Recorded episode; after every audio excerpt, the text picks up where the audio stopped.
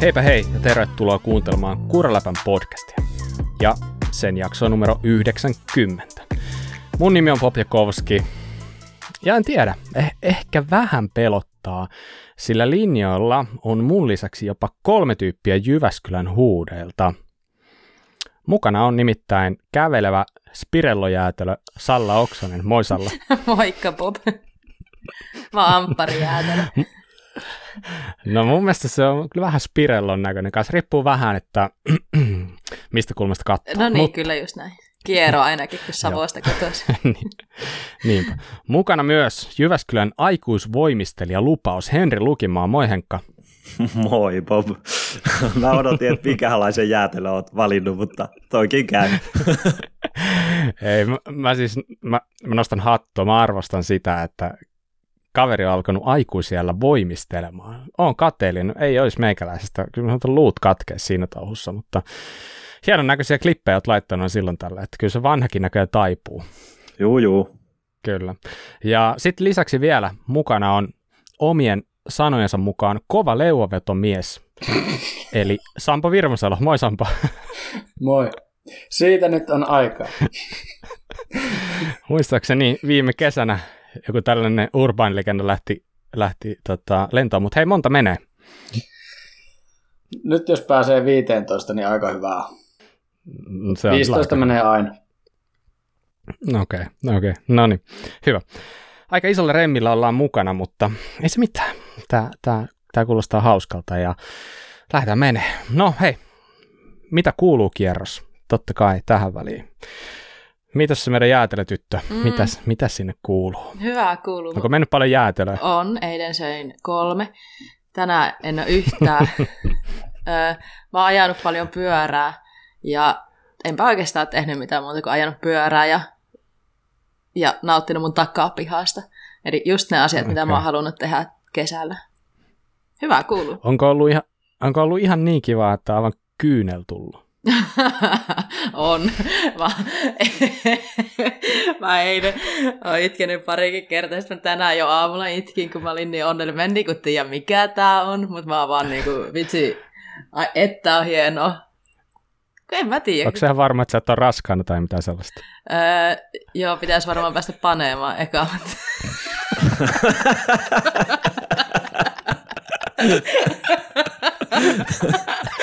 Aika varma.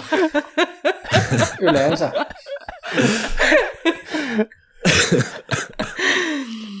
No niin, selvä. Hyvä. Sehän kuulostaa hyvältä. Okei, okay. no mitäs Henkka, mitä sulle kuuluu? Joo, erittäin hyvin menee.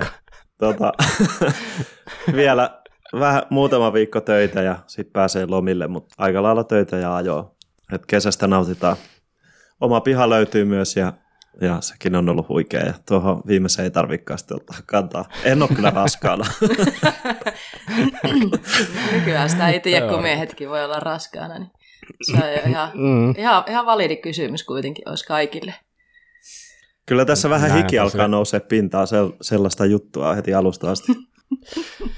Kieltämättä, kieltämättä aika ku- kuumaton tunnelmat, mutta hei Sampo, no mitäs sulle? Ei tässä mitään sen kummallisempaa.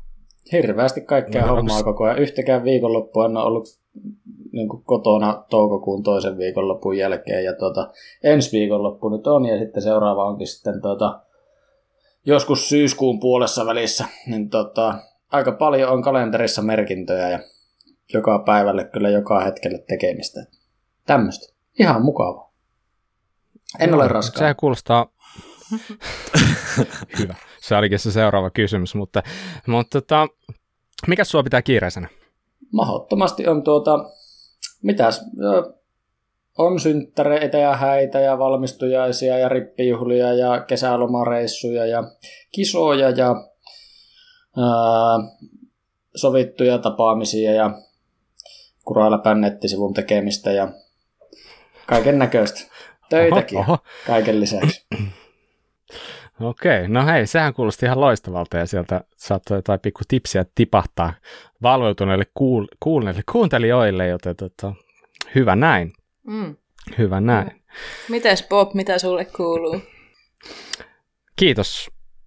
Oikein hyvää oikein hyvää kuuluu, että mm, pitkästä aikaa eilen niin hisseillä ja meinas itse asiassa jäädä lähtemättä. Mulla on ollut jotenkin aivan sikajumissa niin, niin, yläkroppa. Ja no Henkka ainakin tietää tästä, mutta mä joskus silloin muinoin otin sellaisen hölmön haasteen, että sata punnerusta päivässä. Ja se loppui aikanaan sellaiseen rasvaimuun, mikä tietenkin kuulostaa tosi loogiselta.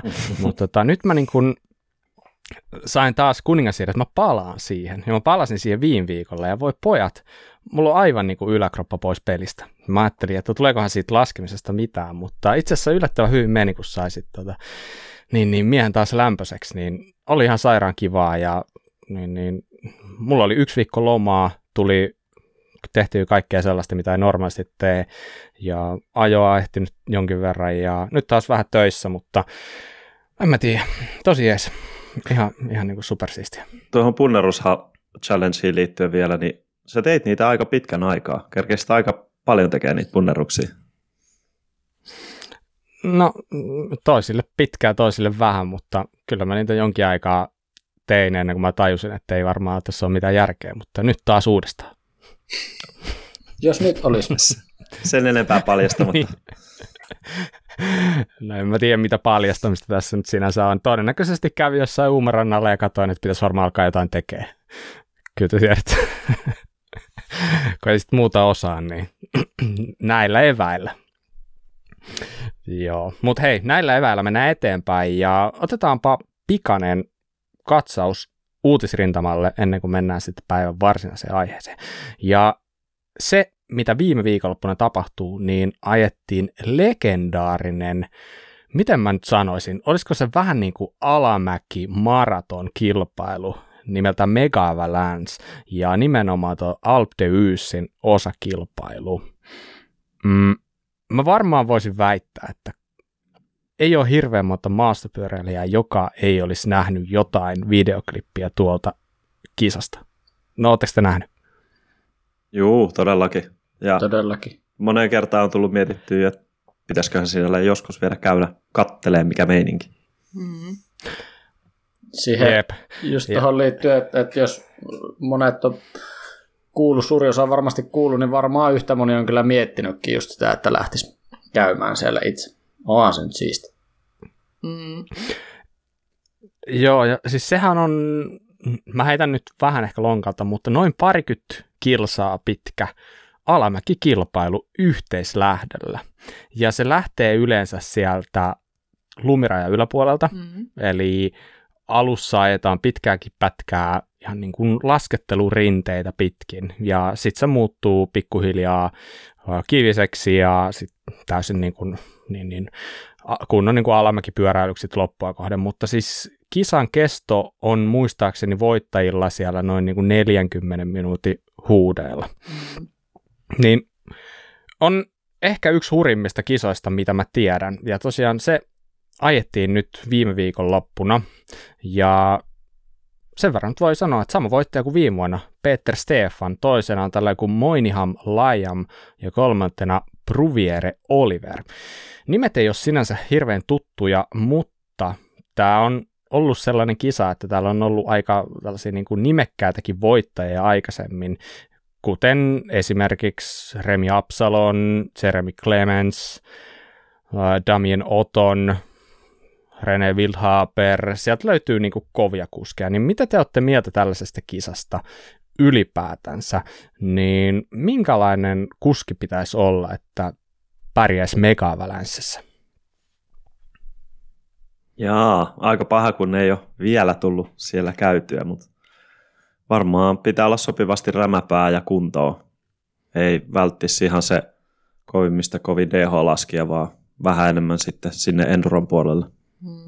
En mä tiedä, tarviiko se myös jonkinnäköistä semmoista, tai aika paljonkin varmaan pelisilmää, että sitten kun lähdetään se, niinku yhteislähtö, että että lähdetkö sä niinku hyökkää ihan täysillä, haluatko sinne niinku mm. niinku kärkeen, mitä jos et pääse sinne, miten sä pelaat sitten, kun siellähän niinku jengiä kaatuilee siellä sun täällä ja näin, niin se myös vaatii sellaista niinku taktikointia varmaan jonkin verran. Mm. Voisitteko te tosiaan niinku lähteä tuollaiseen kisaan? Jos te lähtisitte, niin mitä te siinä niin kuin eniten murehtisitte vai onko se vaan yhtä ilottelua? Ilotteluhan että... se olisi.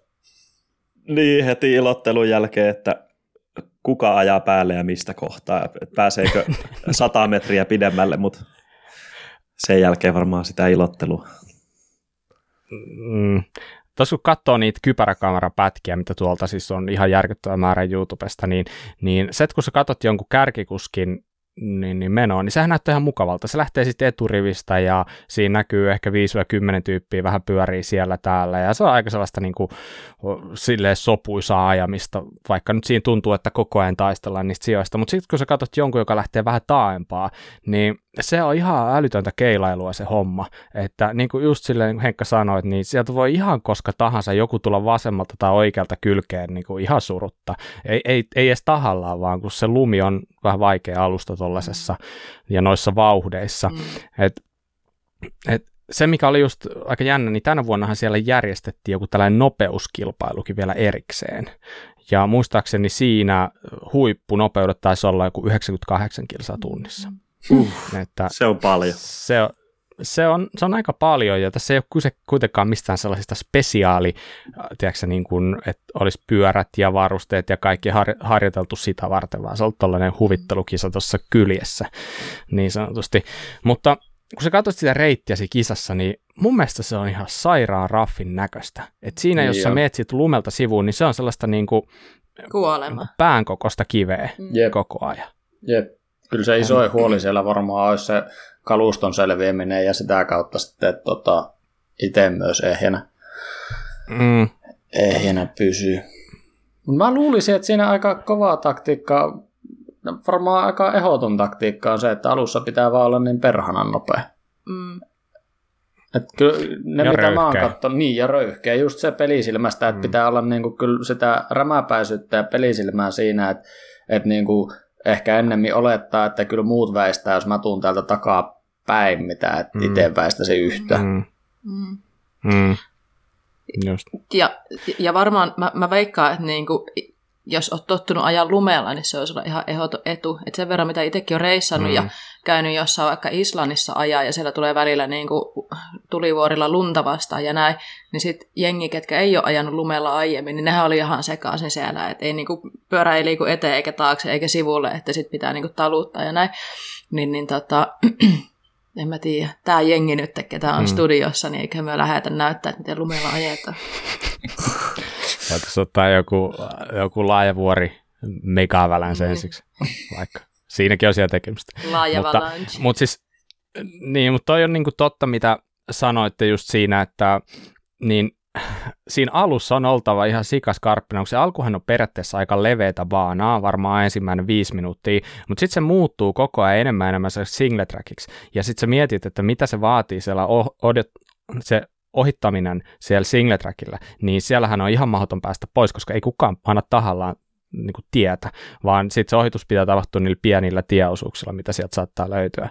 Että et tavallaan niin kuin siinä alussa, jos olet siellä perässä, niin se kisa on sitten siinä.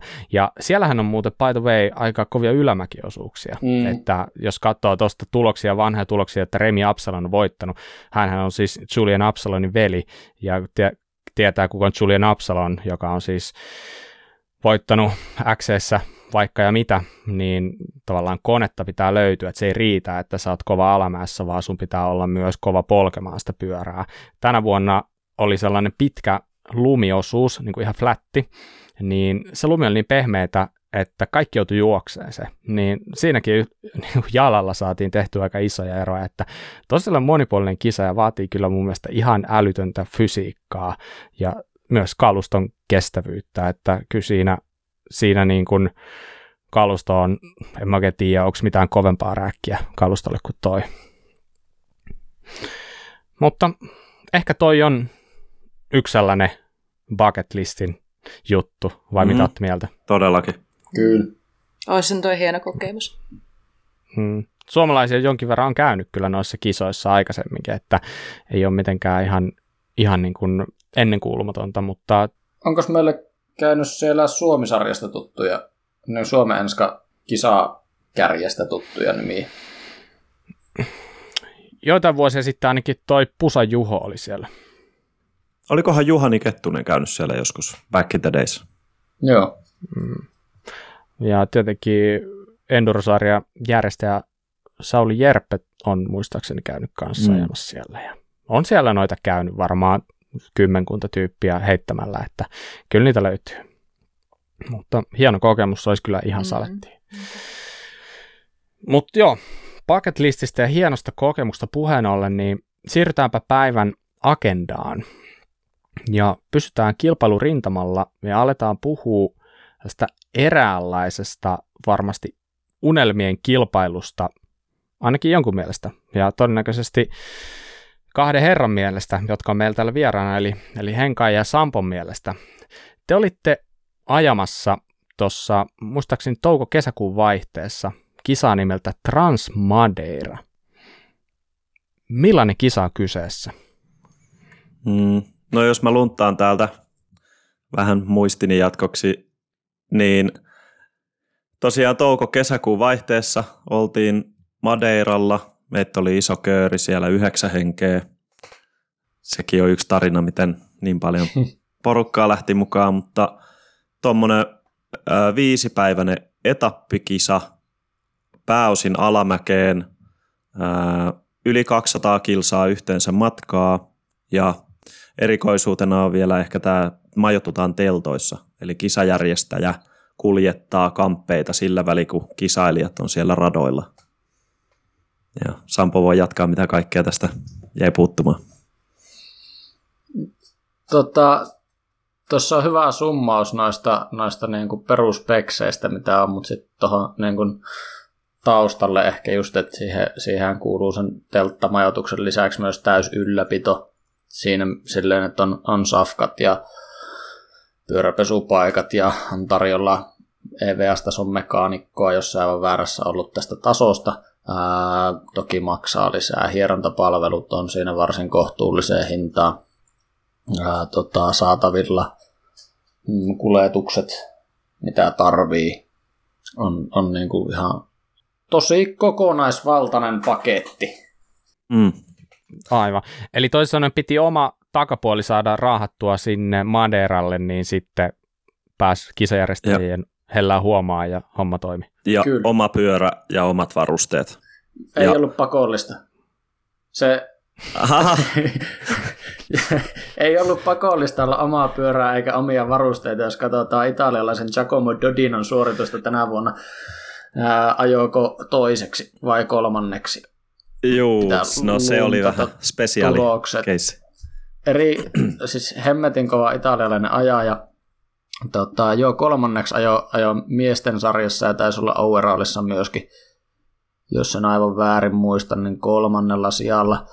Ää, tota, siltä jäi pyörä ja kaikki kamat ää, jonnekin limpoon lentoasemien välille. Olisiko Milanosta lentänyt Madeiralle ja tota, ää, lainapyörä, lainakamoja järjestäjiltä, muilta kilpailijoilta. Mm. Ää, niillä, niillä paino menemään. Et ei tarvi sitä omaa pyörää ja kamojakaan, jos on tarpeeksi, tota, tarpeeksi vaan omistautunut. No, ilmeisesti. Hei, mistä tämä idea lähti? Miten te pongasit ton kisan? Miksi te menitte sinne?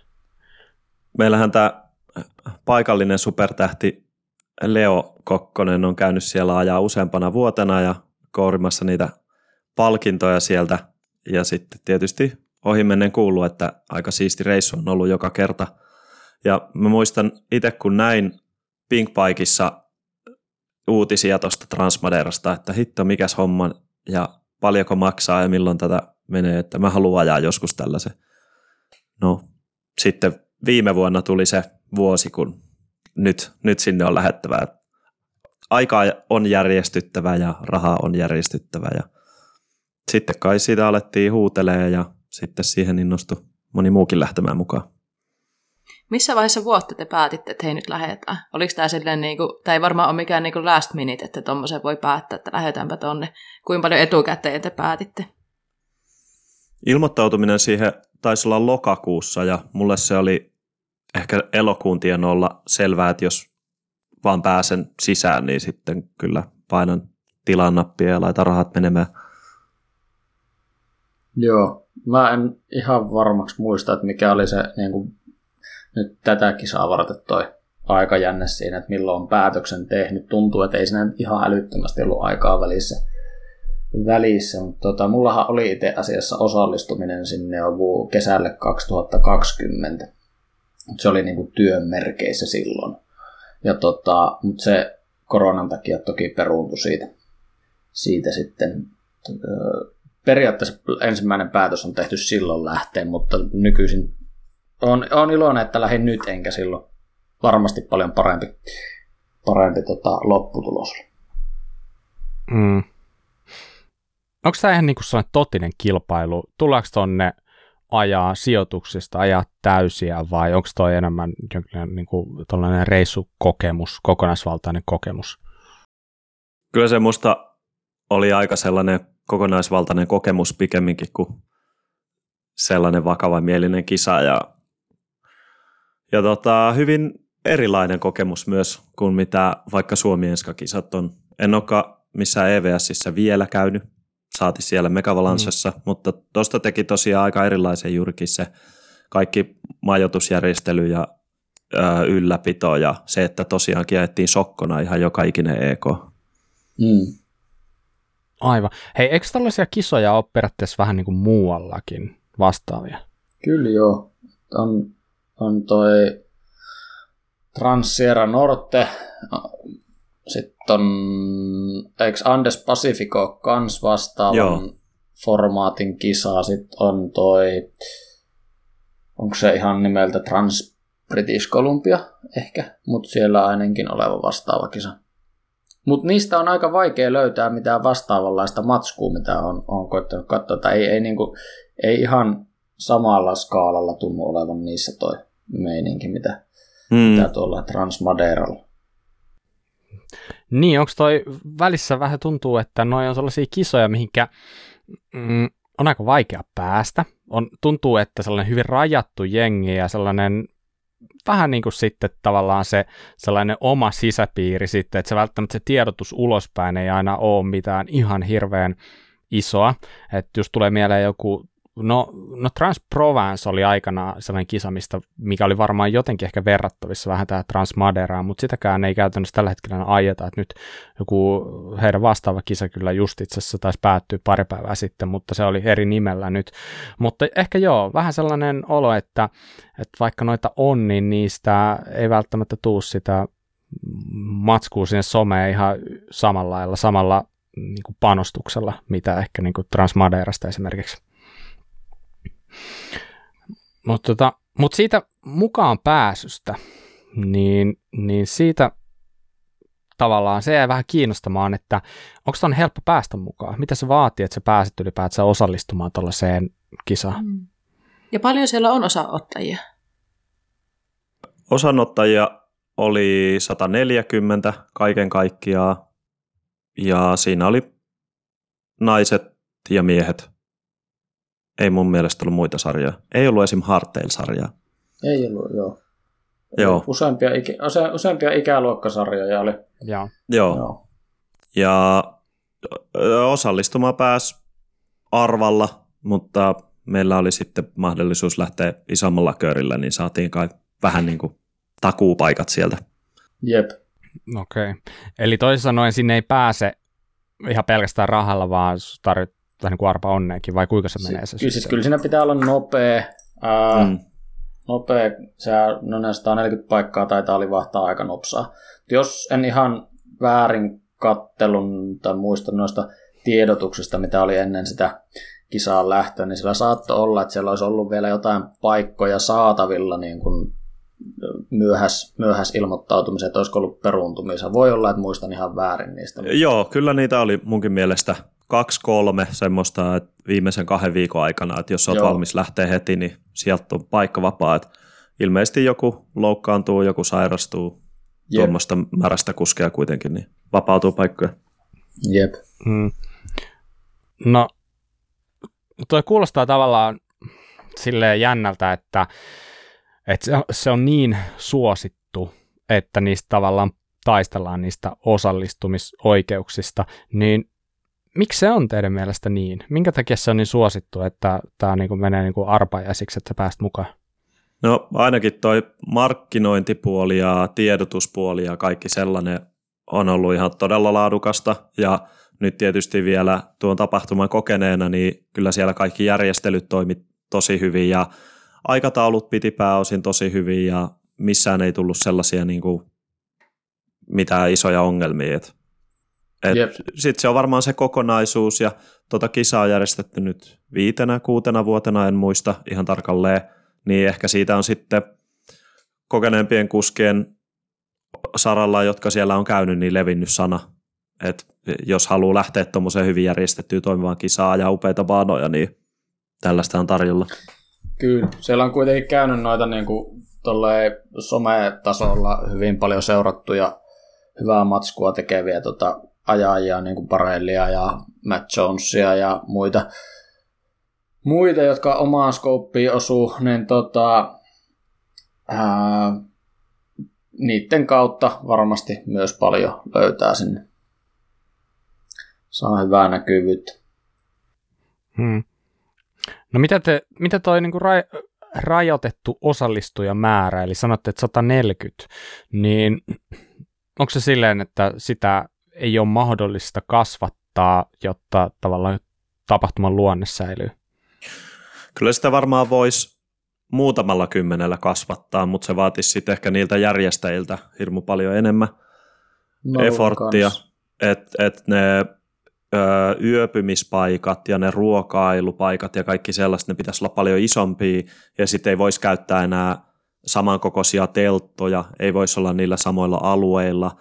Sitten jos tulee sumaa johonkin lähtöpaikalle, että kun odotellaan EKta ja siellä joudutaan säätää lippusiimoja tai siellä on eläimiä rada, radalla, niin, niin tota, Muitakin silloin... kuin Himo Henkka. niin tota, ehkä, ehkä niiden sellaisten pitkien sumien välttämiseksi, niin sitten se ei pääse paisumaan. No, mm. ongelmapäivät. E, eikö siellä ole niinku kaksi kertaa vuoteen? Eikö, onko siellä niinku Summer Edition ja sitten niinku syksyllä toinen? Että... Se on nyt vaan niinku kaksi kertaa. Niin, että onko toi sitten tapaa saada niinku vuodessa enemmän kävijöitä sinne, että siitä on tullut niihin suosittu, että ei yhteen tapahtumaan voi ottaa enempää jengiä, mm. mutta sit, ja onko jompikumpi näistä nyt se niinku pääjuttu, että kummassa on parempi meininki, alkukesä vai sitten siellä syksyllä? Tämähän on se originaali tämä kesä. Että toi tosiaan tuli viime vuonna toi syyskisa uutena. Ja tota, huhujen mukaan sitä ei enää järjestetä jatkossa sitä syys, syysmallia. Okei. Okay se tänä syksynä tulee olemaan vielä, mutta en tiedä miten ensi vuonna. Olisi, olisi siisti, jos olisi ensi vuonna. Silloin varaisin siihen, siihen kyllä itse jo suoraan paikan, kun vaan myynti aukeaa. Tuo kesäkuun alku on omiin kaikkiin perinneaikatauluihin liittyen, niin se on tosi ikävä järjestää siinä mielessä, että sitten sit jää tosi monta muuta asiaa käymättä, mitkä tyypillisesti on ollut omassa kalenterissa, eikä tietenkään mitään ikinä koskaan halua missata. Mm. Ja, ja oli tuossa oli tuossa se aspekti jotenkin, että vaikka toi oli viisipäiväinen tapahtuma vaan, eräällä tapaa vaan, niin musta mm. tuntuu, että koko mun kevät meni vähän siinä sellaisessa, että Joo. nyt lähdetään Transmadeiralle, että halus harjoitella sitä varten. Sitten oli valmistautuminen, että vähän lomaa etukäteen ja sitten sinne lentäminen, että voit vähän harjoitella ja tottua siihen jyrkkään pitkään mäkeen. Sitten on se kisa ja ei siitä palaudukaan ihan kahdessa päivässä, niin tuntuu, että kesäkuun puoliväli tuli heti sieltä maaliskuun jälkeen tosi nopeasti. Kyllä. Miten sä muuten Henkka harjoittelit tuohon? No se oli, talvella se oli Swiftiä, pitkiä sessioita ja sitten heti kun lumet suli, että pääsi mäkeen, niin sitten vaan ajaa mäkipyörällä, että just – niin kuin laajiksessa käytiin pyörimässä, niin, niin yrittää vaan saada laskumetrejä, et ei, ei niin kuin erityisesti mitään yksittäisiä kohtia, vaan että ylipäänsä on vaan tosi paljon, niin paljon mahdolli- alamäkiä jo kuin mahdollista. Paljon me Sähkö... laskettiin silloin yhden kerran, kun noustiin huoltotietä ylöspäin, että montako nousua me oltiin otettu manuaalisesti huoltotietä ylöspäin? Siinä jossakin toukokuun tai, tai siis kaikki metrit tuli siis huhtikuun ja toukokuun välillä, ja se oli joku 60 nousu. Eli Juu. 6000 vertikaalia. Juu. Hmm. Niin, eli siellä kisassakin joutui nousee, että se ei ollut pelkästään niin kuin sutle meininki. Todellakin kyllä siellä niin kuin sai, sai ylämäkeäkin Joo. Eli, no paljonko siellä ajettiin sitä ylämäkeä? Äh, olisiko se ollut 7000 vertikaalia. Eli just, just kun sanoin, että kun kotona harjoitteli tolleen 40 päivässä sen 6000 vertikaalia ylöspäin, niin tuolla tuli sitten viidessä päivässä 7000 vertikaalia ylöspäin. Se on aika paljon. Se on ihan hitosti. Mm. Mä, tähän, se, asti, se... tähän asti, kun kuuntelin, niin mä olin että tämä kuulostaa tosi hyvälle. Nyt mä en ole enää ihan niin varma. Siinä, tota, se oli, mitä tulee vielä tuohon väkimäärään ja siihen, että pystyisikö ottaa lisää jengi, niin ensimmäinen päivä taisi kestää kahdeksan ja puoli tuntia kokonaisuutena. Ja Joo. Sitten sit seikkailupäivä oli vielä pidempi. Mm-hmm. Ja no seikkailupäivänä en tullut viimeisten joukossa maaliin. Ekana päivänä taisi olla aika loppupäässä, joka tuli maaliin, kun sinne jää vähän retkeilee välillä, kattelee maisemia ja muuta. Tota, niin se aikataulutus voisi olla aika haaste siinä, jos, jos enemmän olisi jengiä vielä. Ja silloin Jep. ekana päivänä otettiin kyllä jo heti niin kuin luulot pois siinä siirtymän polkemisessa. Että siinä ensi, ensi oli niin kuin se yksi semmoinen selkeästi niin kuin raskaampi pätkä, jolla, jossa niin kuin ekaa kertaa ikinä itse koin, kun en ole ulkomailla ajanut, niin että käät väsy, alkoi jalat vähän väsymään. Siitä on mulla Instassakin se koko pätkä, taitaa olla katsottavissa. Ää, vähän tämmönen välispiikki champi at Instagram. Ja tota, niin, niin, sen jälkeen lähdettiin nousemaan, olisiko se ollut Vitos EK, mikä ajettiin? Öö, Vitos EK jälkeen lähdettiin nousemaan. Joo. Joo. Joo, mulla on ja tässä sit... tämä esite siitä, niin vähän tsekkailen, että pysytään Joo. oikeassa lukemissa. Joo. Sen jälkeen lähdettiin nousemaan, vaikka asfalttiin noustiinkin, mutta noustiin kyllä ihan piruusti kokonaan mm-hmm. sen Machiko kylän läpi ja kyllä. ylös. Ja sit siellä oli jossain siellä loppupäässä vasta se eväs, evästauko sille päivälle. Ja se, oli, se oli kyllä oli raju. Paljonhan siinä asfalttiikin noustiin hissukseen. Kyllä varmaan tunti puolitoista ettiin ylöspäin. Niin pelkästään, ja toi oli jo sen jälkeen, kun oltiin ajettu neljä tuntia sitä päivää. Niin, niin. Pitääkö sun olla siis ihan hillittömän hyvässä kunnossa, että sä voit ylipäätänsä osallistua tonne? Ei siitä haittaa ole. Ei sitä haittaa ole. No voiko sinne lähteä kuka vaan? Vai onko se niinku vaan re- to- tosiasia realiteetti, että ei kannata lähteä, jos se jaksaa ajaa puolitoista tuntia ylämäkeä ja sitten sen jälkeen täysillä tämä levottomia alamäkeä. Pitäisikö tässä kohtaa puhua harjoittelumääristä? Meillähän Joo. oli siellä tällainen legendaarinen kuopiolainen herrasmies kuin Simo Eskelinen ja siellä ei tainnut olla talvella harjoitusta ollenkaan. Ja Simo veti no, sinne kuullut kyllä. jostain ja ni, nimi, nimi on tullut jonkun tällaisen hurjapää-sanan yhteydessä. en tiedä, ilmeisesti sama tyyppi. Joo. Hei, kun, Kuntomerkit pitää mm. paikkansa. Kun te näitte ne niin kuin reittikartat ja se, niin kuin, se henkalaisella joku esite, missä kerrotaan ilmeisesti, että minkälaisia päiviä on luvassa, niin tuliko missään kohtaa semmoinen niin kuin, niin kuin, semmoinen epäilys, että ei hitto, että mä en pysty tähän, tai tuliko kisa-aikana sitä, että ei hitto, mä en pysty tähän, vai onko se sitten, että kun sä oot siellä, niin sä pystyt ihan mihin vaan, kun sä vaan niin kuin paneudut siihen asiaan? Oliko epätoivon hetkiä ennen tai ennen kisaa tai kisa-aikana? E, no mä oon ajanut jonkin verran paljon noita pelkästään numeroita ja on sellainen tuntuma siihen, että mitä tarkoittaa vaikka mäkipyörällä polkea tuhat metriä ylöspäin tai 1500 metriä ylöspäin. Ja mä sitä yritin vähän täällä, kun käytiin porukassa ajaa, että hei, ootteko muuten miettinyt, että jos siellä on tämän verran vertikaali, niin se tarkoittaa näin ja näin mun setämiestä. Ja sitten siinä oli vähän, että mm, joo, joo, vähän kuulostaa aika paljolta, mutta pitääköhän tuo paikkaansa ehkä. Niin e- ei ne nyt pelästyttänyt, mutta kyllä mietitytti, että mitenköhän siellä kunto riittää. Ja ainakin niistä pelkästään numeroista sain tosi hyvin itse osviittaa siitä, että minkä verran ottaa vettä mukaan ja safkaa mukaan ja Mm. Minkä tason tai kuinka haastava kisa tuosta on tulossa. Mm, mm. Ja sitten mua kiinnostaa kauhean paljon se, kun Sampo sanoi äsken maagisen sana evästauko, niin sitten tämmöinen kysymys tähän väliin, että oliko nämä hyvät eväät? Mites Henkka? Henkka oli aika nälkäinen, mutta Sampo taisi nauttia ja koko muukin seurue taisi nauttia. Mua kiukutti aika monessa kohtaa, kun oli liian vähän evästä. Okay. Mutta kerropa Sampo, sinä ehkä se normaalimpi Joo, tota, uh, siis mun mielestä ruokaa oli tarpeeksi ja evästä oli tarjolla tarpeeksi, että et se paketti oli aika standardi joka päivälle. Aamupala oli aika sama, samanlainen, hyvin kattava.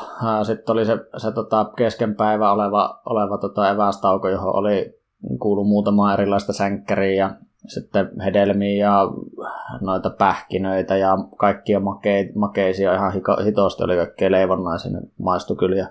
Sitten tota karkkeja, redaria, erilaisia noita niin kuin, no vettä ja jotain elektrolyyttijuomia. Tota, ja sitten iltasafkat oli, niin ne aina vaihteli vähän päivittäin, mutta mut oli niin kuin jokin, jokin tavallaan niin kuin pääainesosa ja sitten oli siihen höysteitä, että, oli niin kuin kaikkea tota, ää, tonnikalan, tuoren tonnikala ja kanasettien väliltä. Mm. Ja tota, ää, siis se, se niin kuin huomasi sen rasituksen varmaankin, siitä se varmaan johtui aika nopeasti, ehkä jo kolmantena päivänä, että ruokahalu itsessään ainakin mulla ja aika monella muullakin kuulopuheiden perusteella niin alkoi katoamaan silleen, että ties, että on kuluttanut tosi tosi paljon. Väkisihän siinä kuluttaa ihan älyttömästi, jos on, on Mm. tota, 10 tuntia liikkeessä tai, tai edes seitsemän tuntia päivässä liikenteessä. Kyllähän siinä kuluttaa sitä määrää ihan älyttömän vaikea syödä. Niin tota, piti syödä sitä aika väkisinkin välillä, mutta onneksi se safka oli hyvää tämmöiselle ihmiselle, joka tykkää vähän kaikesta. Mm. Eli, Mm. eli eväiden takia voi sinne lähteä. Joo. Mm. Ja sitten jos on Henkka, niin ottaa vaan lisää vähän evästä mukaan. Mä oon nähnyt Henkan nälkäkiukuja, ja mä en halua enää todistaa sitä uudelleen. Joo, mä sitten päädyin, mä ihmettelin, että kun jätkät pärjää niin vähällä, niin sitten tiesin kantaa paljon enemmän ruokaa, myöskin kun ekan päivän jälkeen selvisi, että ne snackit on aika pieniä, jos on kova ruokahalu. Ja sitten mä söin yleensä kaksi iltapalaa, että mä kävin heti ajon jälkeen syömässä siellä jossain ja menin sitten tuolle dinnerille ja, ja tota, se auttoi meikäläiselle. O- olin kyllä ihmeissäni siitä, että, että miten ruokahalu voi kadota, kun on kulutusta, mutta niin kai siinä käy. Joo.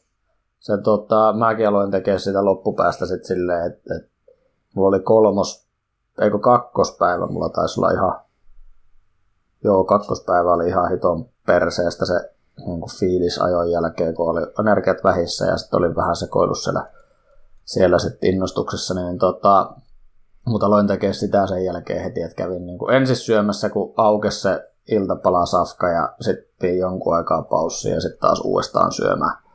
syömään Mm. mm. että sit sai niin kuin, sit se meni vähän helpommalle. Jep.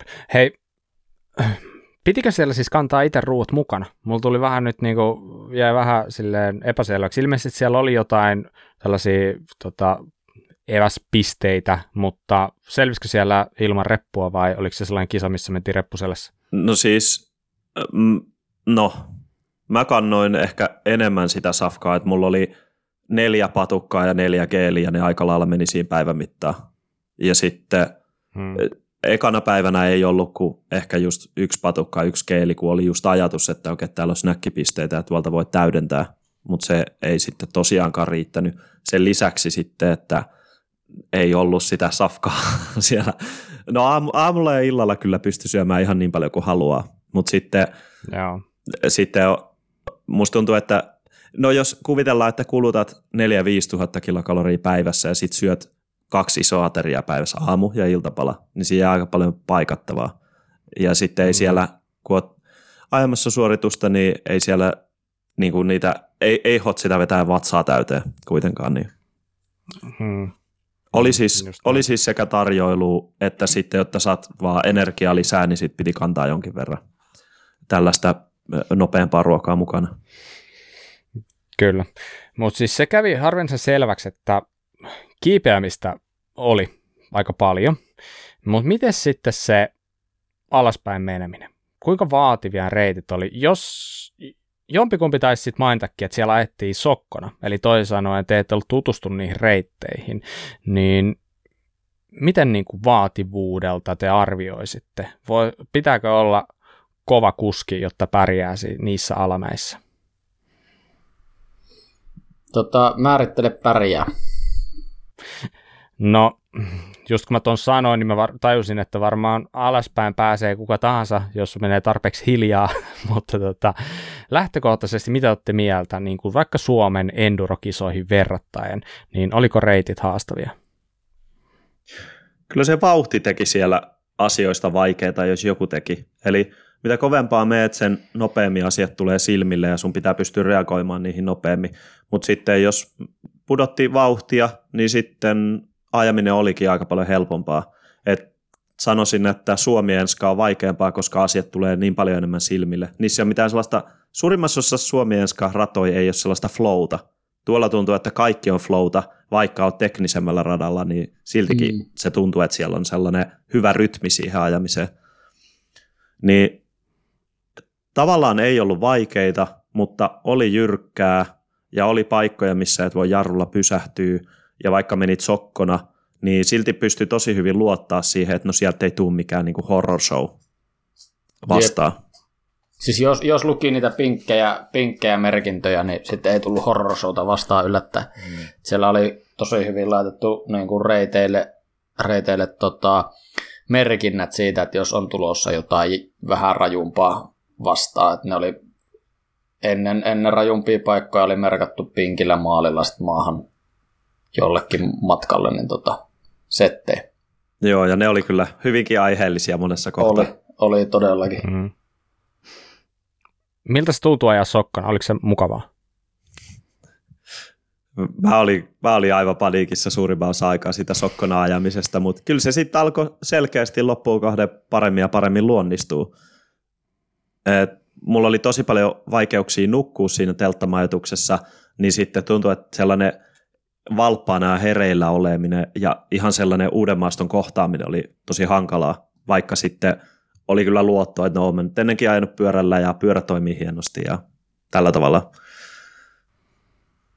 Mm. Mä tykkäsin siitä. Ja se, oli, oli se osa tota reissua ajaa sokkona ja en kokenut sitä semmoisena minkäänlaisena niinku, mm, mitenkään negatiivisena asiana todellakaan. Joo, kyllä siitä mulle loppujen lopuksi jäi kyllä sellainen fiilis, että olisi oikeastaan aika paljon siistimpää, jos Suomen enska tajettaisiin myös sokkona. Kun silloin kun pääset, no nyt mennään ehkä vähän suomi enska kommentoimiseen, Mm. mutta et jos on tosi lyhyitä ratoja ja sä pääset opit, opettelemaan joka ikisen kiveä juuren, niin sä ajat siellä tosi eri tavalla kuin että sä kohtaisit ne asiat ekaa kertaa. Mm. mä oon kanssa fiilistellyt tota sokkohommaa aika paljon ja äh, mun mielestä niin tuollaisen reissun suola olisi nimenomaan se, että sä päästään ja sokkona. Ne reissut, kun on ollut jossain etelässä ajamassa ja sä päästään jotain uutta polkua, niin mun mielestä se eka kerta on aina niin kaikista makea. Ja varsinkin se, että jos sä pääset sellaiseen flowhun siellä, että sä uskallat niin kuin tiputtaa jo vähän kovempaa ja sä saat pidettyä sen katseen siellä tarpeeksi eessä, niin sellaisessa tilanteessa just onnistumiset, niin ne ainakin antaa mulle tosi isoja kikseen. Että Kyllä mä tuolla tuli voin, kyllä- voin kuvitella, että on hauskaa. Kyllä siellä tuli semmoisia niin kuin itsensä ylittämisiä ja niistä seuranneita mahtavia riemun tunteita, niin tota, just siitä, että, että kun oppi lukemaan maastoa ja luottaa, miten Henkka sanoikin tuossa, luottaa, että sieltä ei mitään horroria tuu ja, ja sitten niin kun alkoi löytämään sen, sen tota, luoton siihen maaperään, mikä myös oli yksi aika jännittävä aspekti, oli kyllä se niin kuin liukkaus, mikä välillä sieltä puski läpi. Ja tota, se oli ihan holtitonta. Ja, Mutta mut sitten kun, sit kun siellä alkoi olla jotain, niin kuin oli pari pätkää, jotka oli semmoisia niin vähän bike park henkisiä jopa, että, että siellä oli ihan tehty hyppyri muuta, niin niissä varsinkin semmoinen sokkona hyppely, mikä itselle on aika, aika jännittävää aina, niin tota, niissä tuli koettua sitten hyviä itsensä ylittämisiä. Mm. Joo, täysin samaa mieltä ja tuota maaperää on kommentoitava sen verran, että tosiaan tällainen Madeira Ice, sitä löytyi sieltä paljon, Ki- sellaista aika kiiltävää, punertavaa savea, hardbackia. Siinä ei kyllä pitänyt yhtään mikään, ja jos oli yhtään mitään kosteutta pinnassa satanut, mitä esimerkiksi tuolla oli kaksi kolme päivää, niin se oli mm. aivan kuin olisi jäärän ja ajanut. Et ihan kumi kuin kumi, niin ei mitään pitoa. Oli, oli ihan, ihan älyt. Tuliko siinä mitään sellaisia pelonsekaisia tunteita missään vaiheessa, kun ei tiennyt tavallaan, mitä sieltä edes tulee?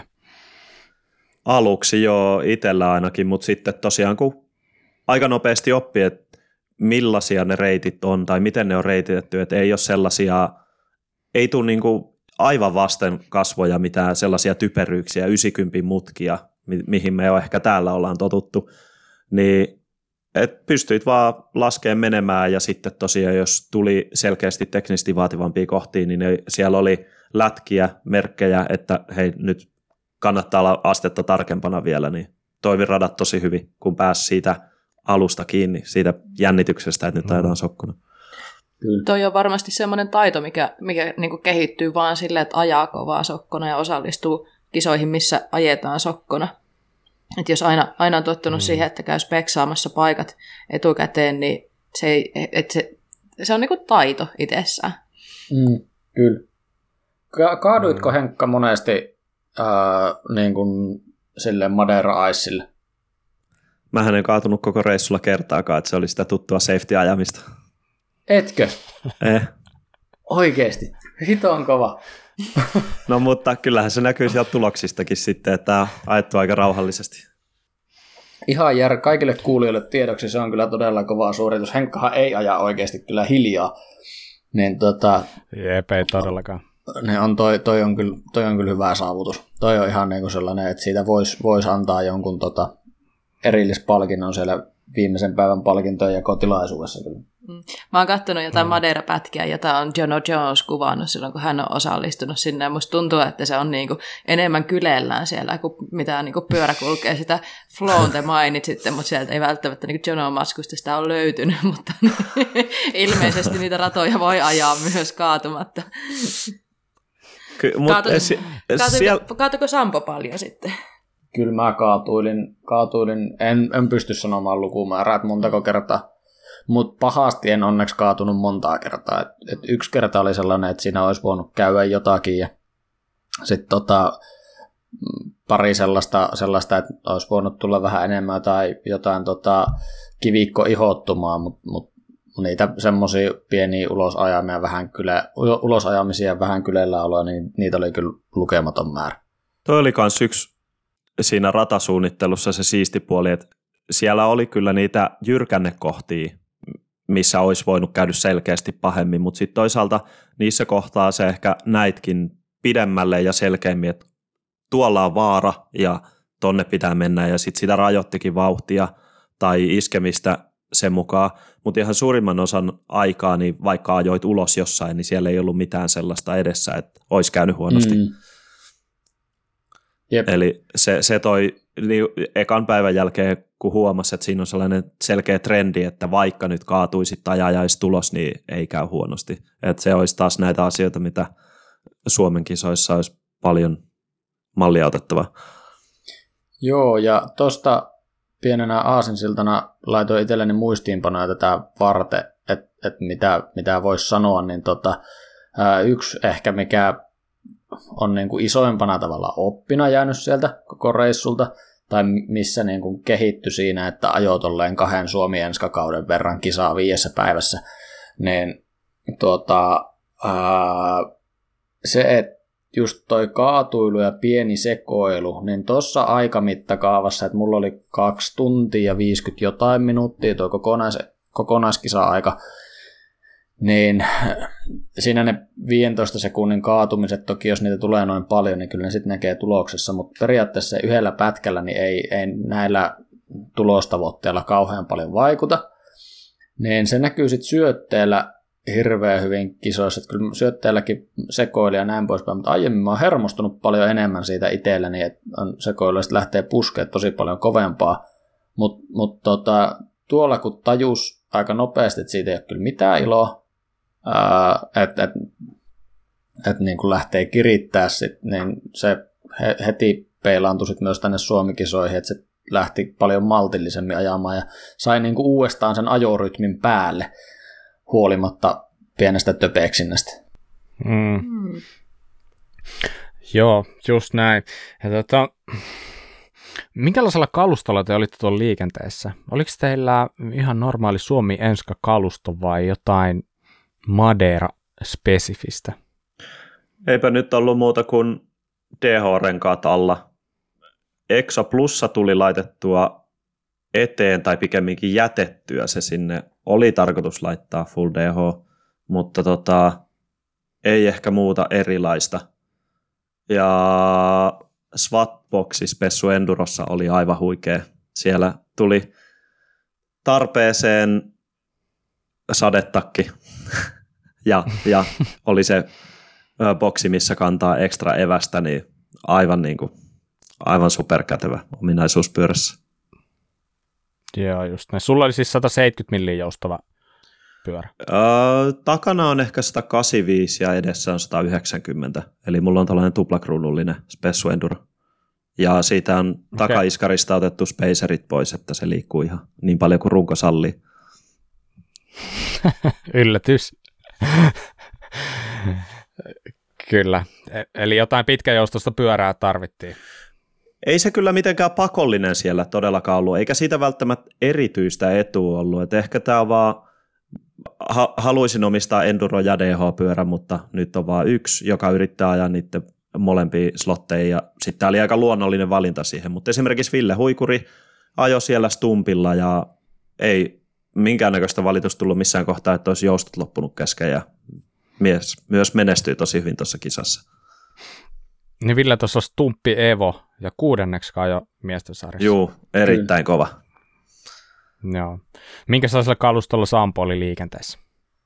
Tota, mulla oli toi, mulla on toi Polen 190 joustava uusi proto, joita muutamia on, on tota, ää, ajossa tällä hetkellä, niin semmoisella jo 190 milliä tosiaan kummassakin päässä. Se on aika samanlainen kuin se Polen voima on niin kuin, ää, rakenteelta ja geometrialta. Linkusto on aika samanlainen. Ää, en kyllä niin kuin pyörän suhteen niin en olisi voinut, voinut tavallaan mitään muuta siinä toivoa tai, tai tota, kokenut, että se olisi ollut millään lailla niin kuin muuta kuin just ihan enää päähän. Mutta tota, mm. eihän siellä tosiaan välttämättä sitä joustoa niin kauhean paljon tarvi, kun se yksi tyyppi jo kuitenkin yksipyöräisellä ja sillä ei ollut mitään joustoa. se on oma tarinansa. Siis vetikö se koko reissu yksipyöräisellä? Koko Kyllä. Ko- koko saare ympäri, mitä Joka, hitto, joka ikisen paikka. Kaikki Hyvä. siirtymät ja kaikki alamäet. Kova. Mulla, mulla on yksi klippi siitä, jossa mä ajan sen ohi. Ja tota, ei se edes aja kauhean hiljaa sillä vaikka se joutui koko ajan polkemaan. Sillä ei siis ole mitään vapaaria siinä tai muuta. Se, mm. se joutui oikeasti polkemaan mm. ihan joka metri. Ja Mut. näihin metreihin liittyen tässä kohtaa, niin alamäkeä, Sampo viittasikin tähän, että sitä tuli aika paljon, niin kuin reilusti yli SM Enska-kauden 15 000 metriä alamäkeä ja 70 kilometriä oli ekoita. Ja tosiaan kilpaajat oli sitten loppujen lopuksi siellä jossakin kolmen tunnin huitteilla plus miinus 20 minuuttia, riippuen, että oliko Sampo vai Henri. Mitäs Henkka, kun mä tiedän, että sä tykkäät esimerkiksi tehdä alajalkahuoltoja keulaan aika usein, niin jos sulla on tuolla nyt 15 000 laskumetriä, niin kuinka monta kertaa siinä pitää tehdä alajalkahuolto sen aikana? ehkä, ehkä Sampoakin huittaa. Mä olin varmaan koko leirin ainoa, joka teki alajalkahuollon siellä kolmospäivänä. Ja sä teit myös Villelle. Aa, totta. Eli kahdesti. Hyvä, koska mä ajattelinkin, että sä oot varmaan tehnyt, koska aina kun mä oon sun kanssa reissuilla, niin me tehdään Joka vähän niin kuin ta- tal- talkoilla sitten aina niin kuin niitä mullekin. Ja mä oon saanut siitä vähän sellaisen tavan, että sitten kun mä oon ollut reissussa ilman henkkaakin, niin se on tehtävä, koska siihen on opetettu niin sanotusti. Tota, Niin, tarinahan, legendahan kertoo, että, että Henkka sai myös jonkin sortin työtarjouksen tähän liittyen Aha. tuolla reissussa. Onko kuullut No ihan niin. väärin? Joo, kyllä ne siellä olisi voinut mekaanikoksi ottaa. No, mikä sua estää? Onhan se nyt kivempaa kilpailla siellä, mutta ei sitä tiedä, vaikka lähtisikin mekaanikoksi. Kyllä sekin ihan siistiä olisi. Joo, eiköhän siellä ajamaan pääse jossain, jossain välissä silloinkin. Mutta ei, miten toi mekaanikkohomma sen menee, nyt kun otit puheeksi, niin sä ajat päiv- ihan pirusti joka päivä pyörällä, niin ihan varmasti jotain tapahtuu, jotain pitää fiksata, ja jos ei nyt jotain tapahtuisikaan, niin aina hyvä pitää vähän huolta niistä. Niin miten se onnistuu tuolla? Oliko siellä mahdollisuudet siihen? Pääosin ei ollut mahdollisuudet. Et aika pitkälti sen aikaa, kun et nukkunut tai ollut ajamassa, niin oli sitten syömässä tai pitämässä huolta varusteista. Eli sitten jos halusit tehdä pyörähuoltoa, niin ihan tosi lyhyitä aikaslotteja tai sitten ulkoistaa se niille Transmadeiran tarjoamille mekaanikoille. Ne siis otti kyllä korjauksen siitä ja tekivät kaikki hommat yötöinä siellä käytännössä. Juttelin paljon niiden mekaanikoiden kanssa, niin siellä pojat teki hommia jokaisella huoltopisteellä ja sitten tekivät yövuoroa sieltä jostakin ilta yhdeksästä aamu kuuteen hyvin pitkälti. Ja siellä oli kolme mekaanikkoa melkein joka yö tekee hommia noiden 140 kusken pyörien eteen. Hmm. Siis käsitinkö nyt oikein, että se maksoi erikseen? Vai Kyllä. Oli, kuuluuko se hintaan? Ei kuulunut hintaa. Et siis ky- kyllä ne oli silleen niin kuin avokätisiä. Esimerkiksi jos halusit itse vaihtaa pinnat, niin ne antoi sieltä pinnoja tai ää, rasvasit ketjuja tai jotakin tällaista pienempää, niin siihen, että on joo, ota vaan, ota vaan, ja työkalulainaa ja tolleen muuta, mutta sitten niin kuin, että jos nyt piti kirja, että jos ostat pal- sieltä kiekon korjauksen, pinnojen vaihdon, keulahuollon, mitä en us- tiedä, että tehtiinkö siellä, niin siitä kyllä sitten maksoit. Joo. Jos se kuuluisi hintaan kokonaan, niin olisi ihana vaan niin osallistua kisaan ja vie pyörä sinne täyshuoltoon. Just mietin, että milloin Niin just. pyörää. Mä ostin sieltä ton, ton jarrujen ilmauksen ja sitten tota, ton, ne vaihtoi samalla mun palat, kun tein sellaisen emän munauksen, että jätin vahingossa sinne pyöräpäkiin mun varapalat. Ja pyöräpäkiähän ei näe ensimmäisen päivän jälkeen enää kuin vasta viimeisenä päivänä. Niin tota, niitä, niihin ei päässyt käsiksi, niin joudui ostamaan sitten palat, ja ne ei ollut tietenkään sellaiset palat kuin olisi itse halunnut. Tota, se, ne otti siitä ilmauksesta ja uusista jarrupaloista niin 60. Ää, Mm. se ei mun mielestä ole noissa olosuhteissa kauhean paha. Mm. Harmi Mm. vaan, että ne palat oli sellaista, että ei sattunut justiin omaan makuun olemaan. Joutuu sitten välppäilemään niitä, niiden kanssa vähän se, mutta tota, niin kuin tälleen, kun ei ole henkkatason mekaanikko, öö, niin mun mielestä se oli aika hitoa hyvää palvelua, että se oli siellä tarjolla ylipäänsä. Kun ei tosiaankaan ollut niin kuin aikaa kyllä ylimääräistä olla. Joo, kyllä ne tosi päteviltä vaikutti ne mekaanikot ja sai tosi paljon hommia siellä aikaiseksi ja paljon kiitosta kuskeilta, että ei siellä sen verran kun il- iltoina näki sitä touhua, niin kyllä kaikki oli tosi tyytyväisiä, tyytyväisiä siellä ja mitä meidän omallekin porukalle kävi näitä juttuja, missä tarvittiin mekaanikkoja apuja, niin kaikki tuntui sujuvan tosi hyvin. Eli pyörät pysy siellä hyvin kondiksessa. Kyllä. Jarrut mainittu, niin Multa katos kolmesti takajarru EKlla, että ei vaan tapahtunut enää mitään. Palo loppuun, kun laahasin. Mitäs Sampo, oliko sulla jarruongelmia? Nyt oli ensimmäistä kertaa myös jarruongelmia. Että tota, toinen päivä ja mm, ylivoimaisesti helpoiten tota, mieleen jäänyt EK, Porto da Cruz, 9 minuuttia 20 sekuntia oli mulla aika siinä.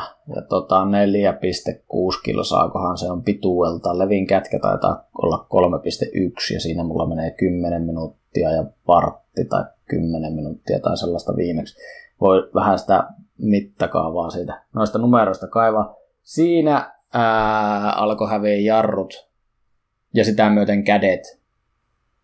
Ja sitten entistä vähemmän jarruja, mutta mut se lopetti jarrujen käytön loppu aikaa kohti vähän enemmän, niin se helpottaa. Et vinkkinä Henkallekin, niin käytä vähemmän niitä jarruja. Juu, yritän panostaa tähän ja vielä hamuta hienompia jarruja ja muita. Et tosta... Kyllähän siis, kyllä jarruja, jarrut tuntuu olevan aika monella se ongelma kuitenkin. Mm. Ja Porto da Cruz oli kyllä sellainen pätkä, mitä en ole ikinä missään ajanut. Se oli, se oli vaikea, se oli pelottava, se oli hurja ja jyrkkä. 3,15 kilsaa, 415 alamäkeä. Todella liukas. 4,6. Ei ollut 4,6. Joo, Sorry. täältä lunttasi. O- oisin saattanut sanoa 4 kilsaa. Se tuntui ikuisuudelta ajaa sitä, että eikö tämä nyt lopu. Kädet jos puolivälissä, jarrut jossain siellä samoilla välillä ja, ja alku oli teknisesti vaikeeta, ja loppu olisi ollut tosi kova vauhtista sellaisten isojen linjojen ajoa. Muut ohitettiin siellä varmaan seitsemän kuskin edestä siellä ihan lopussa. Se oli ihan sairas pätkä. Juu. Kuulostaa ihan. Kyllä. E, o, on käynyt monessa eri ulkomaan kohteessa ja en ole kyllä mitään tuollaista ajanut missään. Ja e, jos olisin no, hyvä, ettei tiennyt etukäteen, minne lähti. Mutta toisaalta musta tuntuu, että toi Porto da Cruz kakkospäivän ö, loppupuolen pätkä, niin se oli ehkä sen, tai siis se oli koko sen reissun selkeästi vaikein pätkä. Ja sen Joo. jälkeen kolmos, nelos ja vitospäivinä ne pätkät oli helpompia. Ja se oli ihan hyvä niin että siinä käytiin, niin. käytiin reissu alkuvaiheilla vielä, kun oli voimia enemmän, niin käytiin vähän niin kuin siellä pohjilla ja sitten lähdettiin kasvattaa sellaista hyvää oloa siihen. Jep. Siinä tarinahan, tarina kertoo, että kyseinen pätkä on, pätkä on ollut EVS-pätkänä, mutta se on lähtenyt vähän vielä ylempää. Ja että siellä on sitten itketty myös EVS-kuskien toimesta. Että se, mm. Juu, Todennäköisesti tälleen... ei, siitä, ei siitä syystä, mistä Salla on itkenyt viime päivinä, vaan ihan toisesta syystä. Joo, tällä tavalla se alustettiin meille silloin ykköspäivän iltana kisainfossa, että tämä on vaikea pätkä, että täällä on käynyt tälle EVS-kuskien osalta. Ja se oli se pelkkä siirtymä sinne, joka olisi ollut osa sitä EVS-pätkää. Sekin oli kyllä aika jäätävä. Iso mukulakiveä, tosi jyrkkää, hiton liukasta, jyrkänne toisella puolella ja sitten ne isot mukulakivet koko aika vietti sinne jyrkänteen suuntaan. Mm. Ja se jyrkkyys oli sellaista, että kun lähit liikkeelle, niin sellainen 10 metriä sun on pakko pysyä pystyssä, koska jarrulet voi pysähtyä. Sitten pikku huilipaikka ja taas mennään ja sellaista Huhhuh. pitkän matkaa. Mm. Kuulostaa tosi hienolle ja sitten niinku, että vaikka se on ollut haastavaa, niin se on selkeästi ollut elämys. Molemmat fiilistelee ihan täysillä. Mutta miten se toinen elämys? Te olette siellä jyrkänteen reunalla ja mä oon nähnyt kuvia Madeiralta. Kerkeekö siellä niinku oikeasti nähdä niitä maisemia ollenkaan? Vai onko se sitten niinku enemmän semmoinen niinku lomamatkan juttu, että jos haluaa katsella maisemia, niin sitten niinku lomalle sinne. Mut. Kyllä siellä sitä siirtymää oli sen verran paljon, että kyllä siinä kerkes katsoa. Mm. Oli vähän niin kuin ehkä pysähdyttäväkin taukoilee välillä syömään evästä ja kattelee maisemia. Ja viisi päivää, kun on sellaisessa ylhässä ympäristössä ja koko aika ollaan siellä vuoristossa aika lailla, niin kyllä niitä kerkes näkee. Mm.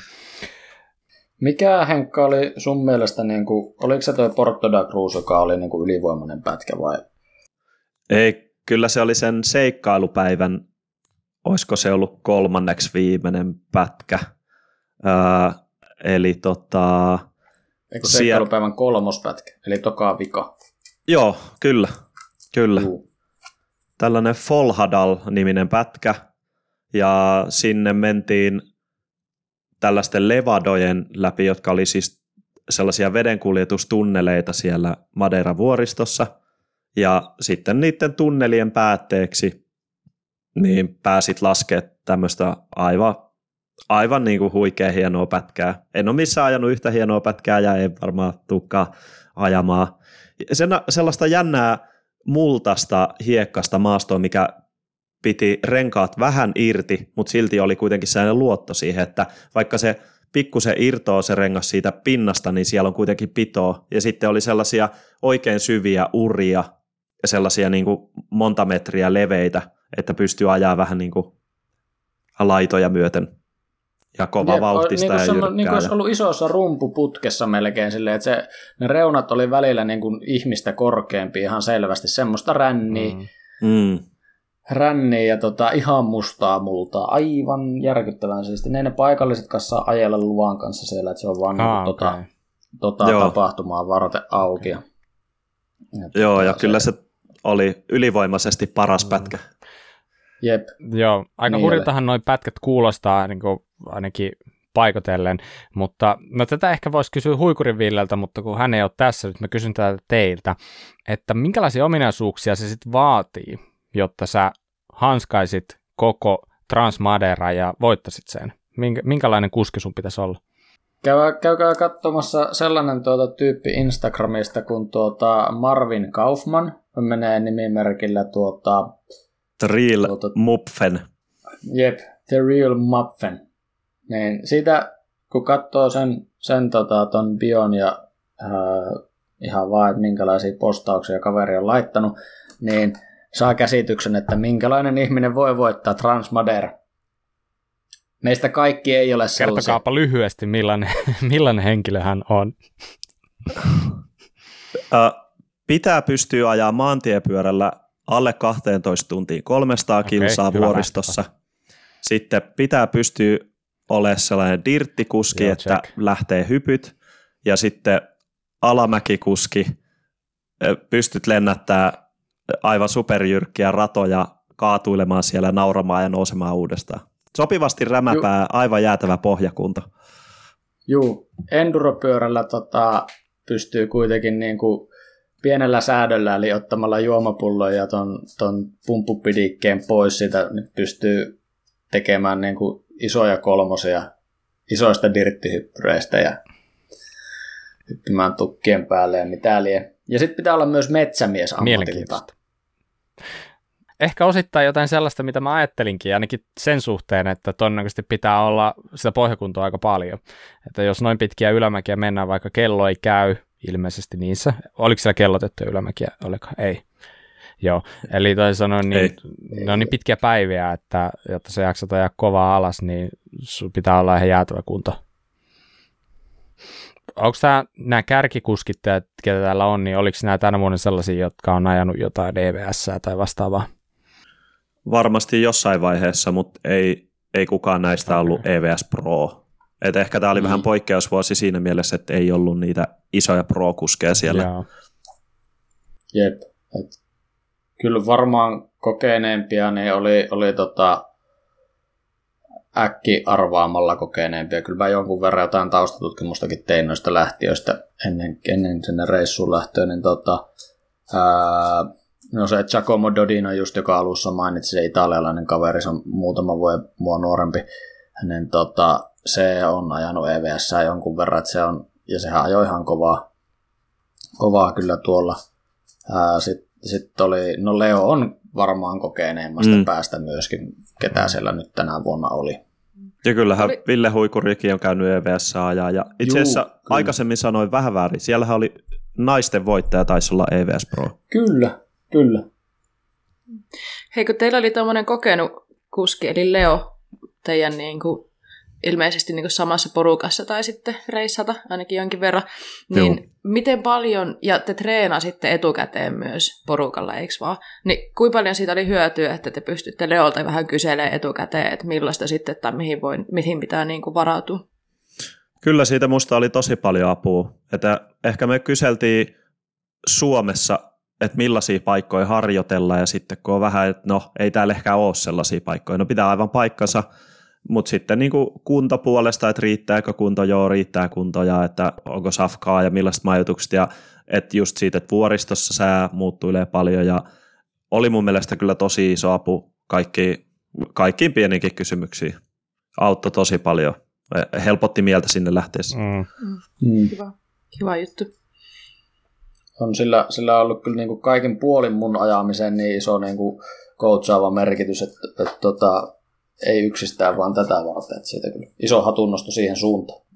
Joo, ja, ja Suomessa ehkä Leon ta- taitotaso ei samalla tavalla näy kuin sitten tuolla Madeiralla, kun Juu. siellä vaaditaan vielä tosi paljon laajempia ominaisuuksia ihan kaikesta.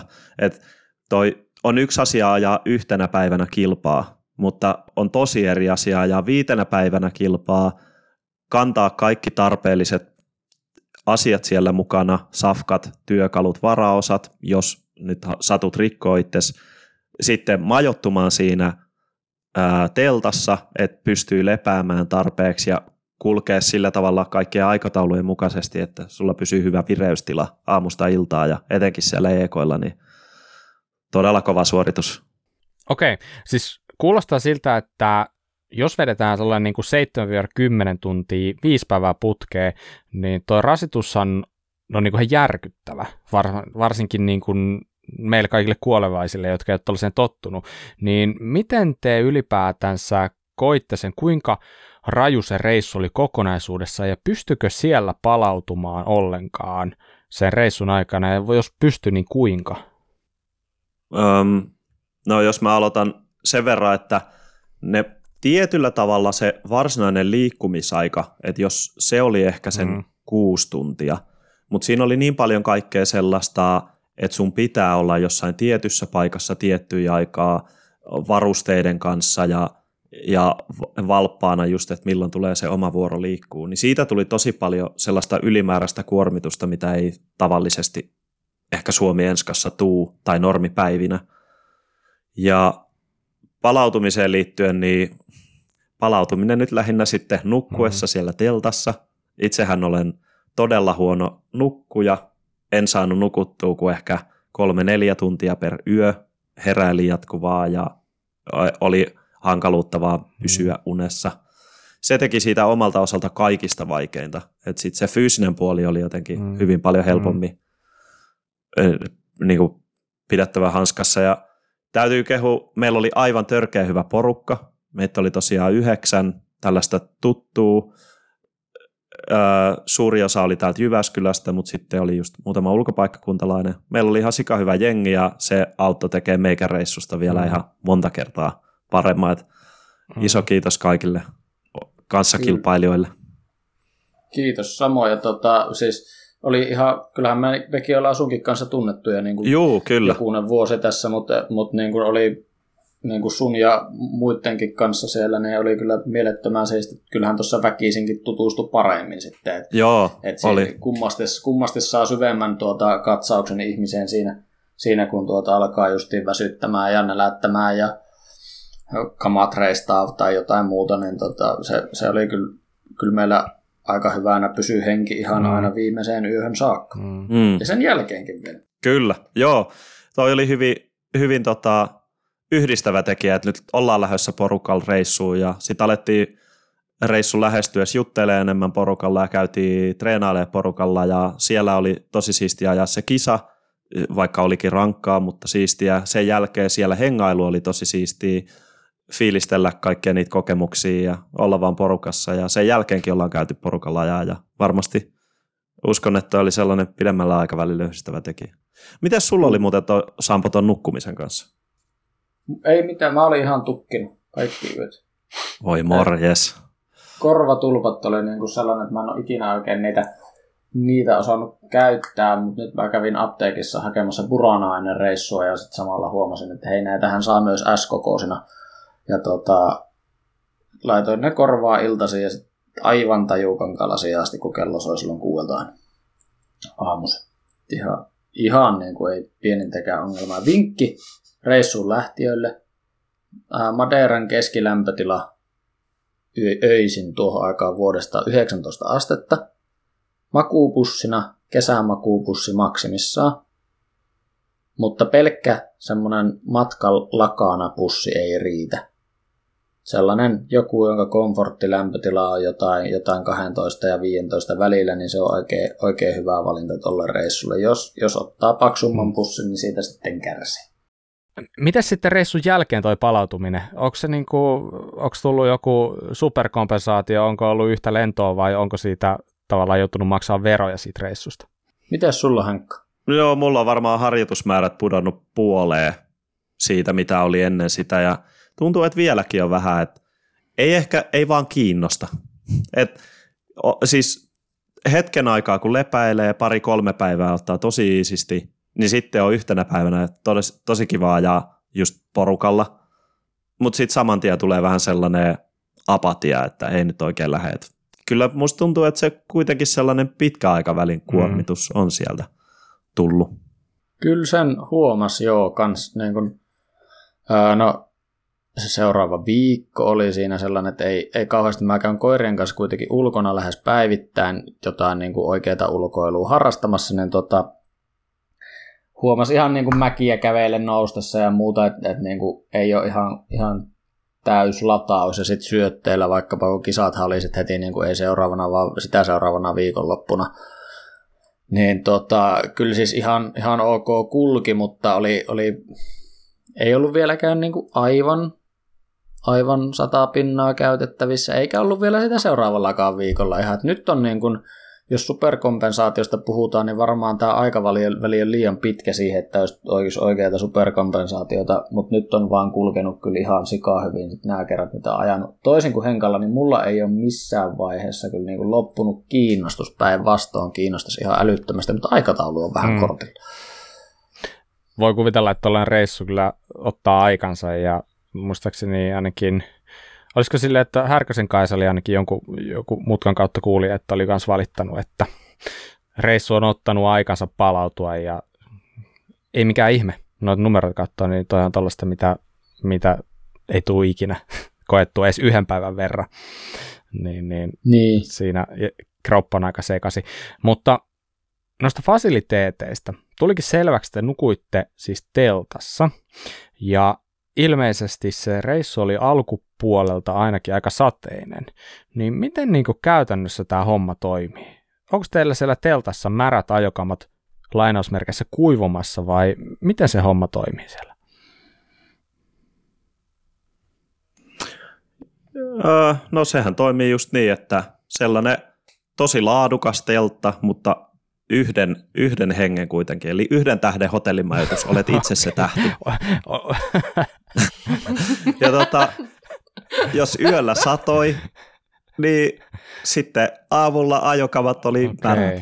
Ja kisajärjestäjähän ö, ilmoitti etukäteen, että kannattaa olla neljät ajosortsit, neljät ajokamat ja mieluummin useammat kengät. Ja mehän Samponkaan vähän taidettiin miettiä jollakin setämiessessiolla paikallisessa mäessä, että meillä on yhdet shortsit ja yhdet kengät, että riittäisiköhän ne. Mutta tota, ne oli kyllä ihan, ihan paikallaan ne suositukset siellä. Lähdin vähän liian vähällä ja välillä oli aamulla sitten märät ajokamat, jotka siinä puoli seitsemän aikaa veti päälle mm, teltassa. Mm. Siis pitikö teillä olla oma makuupussi ja patja mukana vai miten se meni sitten? Patja tuli talon puolesta. Sade, sade ei ollut tota, ainut ongelma tai ainut semmoinen luonnonvoima, joka tuossa tossa, tota, niin telttamajoituksessa näkyy ja tuntuu, mutta sitten sit kun me oltiin muutama yö oltiin rannalla ja tuuli aika kovasti, niin se oli ihan mielenkiintoinen se, että, että kun hiekkaa tuli telttaan tosi paljon, vaikka, vaikka teltta oli kiinni. Juu. Sitä hie- hiekkaa on tuolla matkalaukussa edelleenkin varmasti. Just, okei. Okay. Se oli, se oli kans ihan siisti. Sitä aikaa joi putkahtaa tuolta, kun siirtelee jotakin kameraa. Mitä sitten? Täällä on vieläkin hiekkaa. Jep. Sitten suihkussa käynti, fasiliteeteista puheen ollen, niin suihkussa käyntihän oli joka päivä mahdollista. Toisina päivänä oli lämmintä vettä ja toisina päivinä ei ollut lämmintä vettä. Ja tota, ää, monesti oli, tai ensimmäisenä päivinä, niin mä en edes käynyt niissä varsinaisissa suihkuissa, mä kävin vaan meressä ja sitten siinä, niin kuin mikä on tuommoisen hiekkarannan toi, toi tyypillinen pese itsesi hiekasta suihku. en käynyt niissä muissa, mutta sitten yhtenä päivänä oli sellainen kunnon, kunnon tota, höyrysuihkumeininki jopa, että se vaihteli aika paljon. Joo, neljänä päivänä taisi olla käytännössä tollainen, että jos meet rannalle ja siellä on vessa ja siinä on suihkut, niin sellainen, sellaiset mm. fasiliteetit oli. Pois lukien yhtenä päivänä.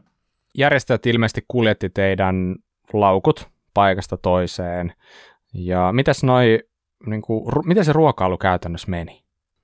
Ruokailu meni silleen noin niin kuin useimmiten, että, että niin kuin aamupala ää, alkoi silloin, olisiko se seitsemän maissa alettu tarjoilee jo.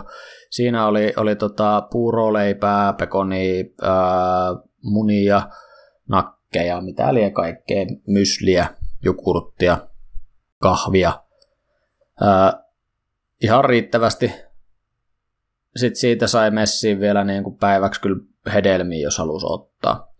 Tota, Sitten sit oli se, niin kuin se, mistä käytiinkin tuossa aiemmin läpi, niin oli se keskenpäivän se snäkkipisteet oli joinain päivinä taisi olla kaksi, jos se väärin muista, mutta siellä oli aika standardipakkausleipää ja pientä purtavaa ja juotavaa. Ja sitten iltapäivästä, kun tultiin, tultiin sitten tota, aina maaliin, niin sitten oli ensin oli pikkusnäkki ja pari bisseä.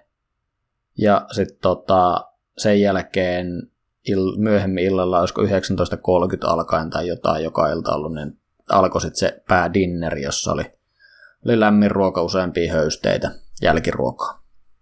Semmoinen setti. Oliko siellä sitten, mä vähän kuullut huhuja, ja vois kuvitella, että kun on tuommoinen niin iso seikkailujuttu, niin onko siellä joku niin after party sitten, kun kaikki on tullut maaliin, niin onko siellä jotain niin viimeisen illan juhlaruokaa ja ilmeisesti jotain paikallista juomaakin?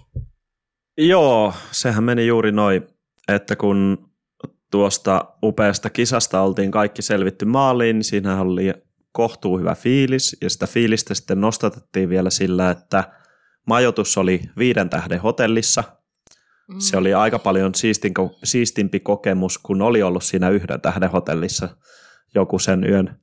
Ja tota, joo, sitten oli, oli oikein hienot safkat äm, seitsemän aikaa iltasella just siinä vitospäivänä ja sitten oli vielä sellainen baaridisko meininki ja oli ehkä vähän yllättävää, että ulkomaalaiset oli siellä silleen niin kuin nurkissa ja me suomalaiset pistettiin sitten ne bileet pystyyn ja, ja norjalaiset jatko aika pitkään, ruotsalaisista ei paljon kuulunut mitään ja brititkin hyytyi jonnekin. Ja tota, joo, me vedettiin kyllä sitten sinne aamujen puolelle asti ja oli kyllä, kyllä. kuului varmasti osaksi tuota kokemusta. Joo, mä kirjasin kohokohta muistioihin tänne, niin tota, kirjasin monta tämmöistä pätkäjuttuja ja muuta, mutta tosi monta tuli täältä viimeisen yö meiningeistä. Yksi niistä oli Henkan takaperivoltti ehdottomasti. Hyvä voimistelu. Se oli ihan kova. Sitten... Päästiin takaisin. Sitten oli tota norjalaisten toi, toi perinneleikki, jota pelattiin myös jonkun verran. Mä en tainnut muistaakseni sitä pelata kertaakaan. siinä illan aikana. Se oli sellainen, jossa mentiin tota selälleen maahan makaamaan, ää, silleen vähän niin kuin perseet vastakkain, mutta lomittaa, ja sitten sit nostettiin niin kuin jalat silleen pystyyn, ja sit piti yrittää sillä jalalla koukata toisen niin kuin vastapelurin jalka, jalka oman jalan väliin ja kellistää se vastapeluri siinä. Se oli, se oli ihan hemmetin viihyttävää ja aggressiivista kateltavaa. Ja siinä, tota, siinä tämä norjalainen yksi kaveri oli kyllä aika ylivoimainen. Mm. Meillä oli muutenkin oli tuommoista Suomi-Norja henkeä oli siinä. Hyvin vahvasti, kyllä. Kuka suomalaisista loisti tuossa lajissa? Simo, vaikka joku, joku muu. Simo loisti, loisti kädenväännössä. Joo, totta. Voitteko kuvitella? Se, Simo ja Marvin, tämä Rilmutfen laitettiin vastakkain ja se oli sel... Ei kun hetkinen, ketä se Ei. oli Andersia vastaan. Andersia Joo, vastaan. niin olikin. Norjalaista vastaan. Sieltä se ehkä alkukin heti seitsemän tienoilla, just kun oltiin dinnerit syöty ja alkoi viini ja madeirajuomat nousemaan hyvin hattuun ja oltiin kaikki juhlatunnelmissa, niin totta kai piti järjestää maaottelua ja sitten laitettiin, laitettiin kovat vastakkain. Andersi oli, mikähän se sijoitus olisi ollut? Oli sekin siellä varmaan Kyllä se oman... nopein, nopeimpien joukossa on. Joo, e, se on pitkän linjan kuski ja Madeira, Madeiralla on ollut myös ja Simo ja se olisi ollut kyllä sellainen, että nyt jos Simo voittaa, niin Suomi on voittanut Norjan lopullisesti ja jos Anders voittaa, Norja on voittanut Suomen lopullisesti, mutta sitten tollainen, tollainen ottelu, niin se ei kädet liikkunut mihinkään. Koskaan ette ole nähnyt niin tasaista kädenvääntöä. Mm, mm. Mä Siinä muuten kaksi- näin somessa sen, että joku teistä on sen kuvannut sen. Hei, t- kuulostaa aika vauhikkaalle noi pirskeet, niin tuliko siellä bileissä sitten mitään niin kuin, loukkaantumisia kellekään? Ei Koska- ainakaan fyysisiä loukkaantumisia. Joo. Ei kun tuli. Oh, No Mulla niin. paloo jalkapöydät dance kisassa norjalaista vastaan. Niin Tuli palovammat kumpaankin jalkapöytään. Hyvä. Mä arvasin Mutta tänne, että pakkohan siellä on tullut, ja itsellänikin on kerran lohennut takahammas sappeella. Oli joku afterparty, ja mulla jäi pääpuristuksiin kahden takapuolen väliin, että halua kuulla siitä lisää. niin mulla lohkesi hampaasta puolet. Mä ajattelin, että varmaan varma Madeiralla sitten on kuitenkin vähän jotain enemmänkin tapahtunut. Joo, siis myös, myös tämä vitospäivän ilta alustettiin meille sillä tavalla, että näytettiin kuvia edellisten vuodien, vuosien partyista, kun mm. ihmisiä on tippunut rotkoa tai just jä, hajottanut luita, tippunut rappukäytävässä. Mä en muista, mitä kaikki niitä oli, mutta siitä varoiteltiin melkein enemmän kuin tuosta Porto da Cruzista, että mm. nyt ihmiset, kun pailaatte, niin olkaa vastuullisia, ja jos ette halua olla vastuullisia, niin menkää johonkin muualle tyyppisesti. Ja se auttoi, koska tämä taisi olla nyt ensimmäinen vuosi, kun ambulansseja ja poliiseja ei kutsuttu paikalle. Ihan mahtavaa, hyvä te. Mutta mut sen kääntöpuoli oli sitten se, että ne muut, muut tuota, paitsi me suomalaiset ja norjalaiset jossain määrin, niin tota, hävisi kyllä sieltä paikalta. Ne oli vähän tylsiä sitten lopulta. Juu, tai väsyneitä. Niin, ja tylsiä. Voin kuvitella, että toi vielä niin kuin, oli sen naula arkkuun sille rasitukselle ja palautumiselle toi teidän viimeinen ilta, mutta, mutta se oli varmaan kaiken sen, sen arvoinen. Ja tota, mutta mua itse asiassa kiinnostaisi niin kuin puhua hieman tästä niin kustannuspuolesta. Ja mitä mä nyt oon käsittänyt, niin tollainen osallistuminen on aika arvokas. Se ei missään nimessä ole mikään niin kuin pikkujuttu lähteä tuollaiseen mukaan, ja se on varmaan jonkin sortin sitoutuminen. Niin miten toi kustannuspolitiikka, oletteko te yhtään laskeskellut, paljonko pitää varata rahaa tuollaiselle reissulle? Mitä se osallistuminen yksistään maksaa? Mm. Osallistumismaksu alkoi sillä 1800, 1800 euron lipulla, johon kuului sitten tämä yhden tähden majoitus ja sitten safkat ja tietysti ne EK ja kaikki sellaiset kyyditykset siellä EKiden välillä. Ja viimeinen yö viiden tähden hotellissa. Ja afterpartyt, jossa kyllä oli maksullista juomaa. All right. Öö, siihen päälle lentoliput. En ole laskenut kaikki kamppeet, mitä haluat sinne ostaa. Öö, ylimääräiset safkat, kun ei kuitenkaan riitä se, mitä siellä on tarjolla yksistään. Mahdolliset mekaanikkokustannukset. Öö, Tuliaiset. Totta kai. iso osa, äärimmäisen iso osa. Niin, Mä haluaisin, haluaisin sanoa, että kolmella tonnella pärjää. mutta et ole ihan varma. Mm, j- En ole ihan varma. joo, en ole kans laskenut ja veikkaan, että mm. kyllä se kolme tonnia siellä vähintään on. Siihen koko lystiin, ihan kaikkinensa. Mm, jep. Kolme tonnia on enemmän kuin mun normaali lomabudjetti, mutta oliko se se arvosta? Joo. Todellakin. Mm, siltä se Joo. kuulostaakin. Mm. Siis kyllä kevään mittaan, kun alkoi tulee kustannuksia, että otat majoitusta ennen ja majoitusta jälkeen, kun ei ole pelkästään sitä äh, niin kuin kuutta päivää siellä, vaan että vähän ekstraa ennen ja jälkeen, niin miettii, että ei hitto, mitähän tästä tulee, ja palaa rahaa aivan sikana, ja sitten kun miettii kaikkea varustetta, mitä pitää ostaa, ja just kun oli näitä, että olisi hyvä olla sitä ajokearia vähän enemmänkin kuin vaan se perussetti. Mutta en ole kyllä jälkikäteen miettinyt mm. yhtään kertaa, ja oli, oli kyllä todella hyvä reissu. Ihan, ihan ehdottomasti parhaimmistoa missään jos, koskaan jos miettii sitä, että sä lähtisit Madeiralle ja sit sä ottaisit vaikka sen Freeride Madeira, Madeira vai mitä niitä firmoja on, sä ottaisit viikon sieltä, niin mä heitän nyt ihan hatusta, mutta mä veikkaan, että sä saisit viikon reissun, niin kuin jos pois lukee ne lennot, niin kuitenkin alle tonnilla ihan majoituksineen, silleen, että sulla on joka päivälle sutleja, jos sä haluat. Niin mikä on se juttu, minkä takia te olette valmiita maksaa melkein tuplasti enemmän, ottaa pari päivää vähemmän ja telttamajoitukseen? Kertokaa mulle. Tämä on mysteeri mun mielestä. Tämä on tosi siistiä kuulla. Äärimmäisen hyvä kysymys. Äärimmäisen hyvä kysymys. Ja mietin tuota itse todella paljon, kun heräsin sieltä teltasta ensimmäisenä yönä. Mutta mä annan Sampon aloittaa. Ihan niin kuin, siis tuommoinen ihmiset, mm. niitä sä et saa sillä rahalla, mikä siellä on, on ei millään.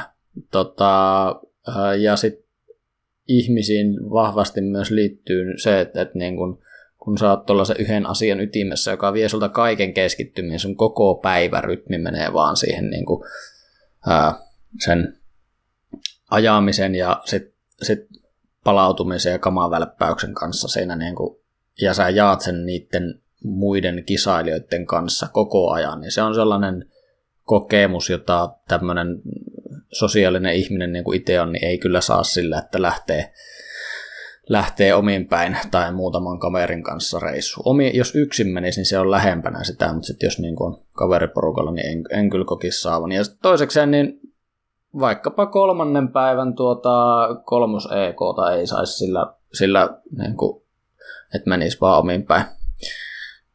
Et, et niin kuin, kyllä siellä, siellä tota, sen, sen helpommin ymmärrettävää syytä en ehkä osaa sanoa, mutta mut niin kuin mulle oli ihan, tai mulle ainakin ihan päivän selvää, että, että niin kuin, ää, jos mä lähtisin omin päin matkaan, niin se ei tulisi olemaan millään lailla verrannollinen reissu mm. tuohon. Joo, täysin samaa mieltä. Ja siinä on jotenkin se, siis mä muistan miettineeni ja mä muistan, että me puhuttiin tästä jätkien kanssa, kun herättiin sieltä teltasta ja ollaan menossa ajaa, bussi roudaa meitä ekalle nousulle, sataa vettä, tiedetään, että siellä vaakatason tulevassa vedessä plus seitsemässä asteessa huipulla ootellaan, että päästään lähteä joku tunti, että on kylmä, ei tarpeeksi varusteita, ei välttis huvita, koska on nukkunut huonosti, mutta on silti sellainen, että no tänne tultiin, tästä maksettiin. Siinä kohtaa oli, että mitähän tästä voi tulla. Mutta ei vaan, ei vaan tuollaista kokemusta saa aikaiseksi sillä, että ottaa tällaisen niin kuin peruspakettimatkaa. sitten kun kaikki omistautuu tuohon hommaan, elää sitä samaa rytmiä, ajaa niitä samoja ratoja, kaikilla käy kello, kaikilla on samat safkat, niin se yhdistää kyllä aivan eri tavalla kuin mikään muu. Ja, ja sitten niin, keskittyy täysillä siihen hommaan ja kuka ei lähe, lähde silleen, että no mä skippaan nyt yhden päivän tai että et, en jaksa lähteä mm. tuolle EKlle tai että mä jään rassaa pyörää. Ei mitään sellaista vaan. Sitten mennään kun mennään, niin kyllä se vaan oli aivan loistavaa. Et siinä viimeistään siinä ekan päivän loppupuolella oli kyllä meikäläisen pää kääntynyt ihan täysillä. Siitä verrattuna siis, että jos olisi lähtenyt sinne tuollaisella pakettimatkalla tai sitten, että on tällainen kisamatka.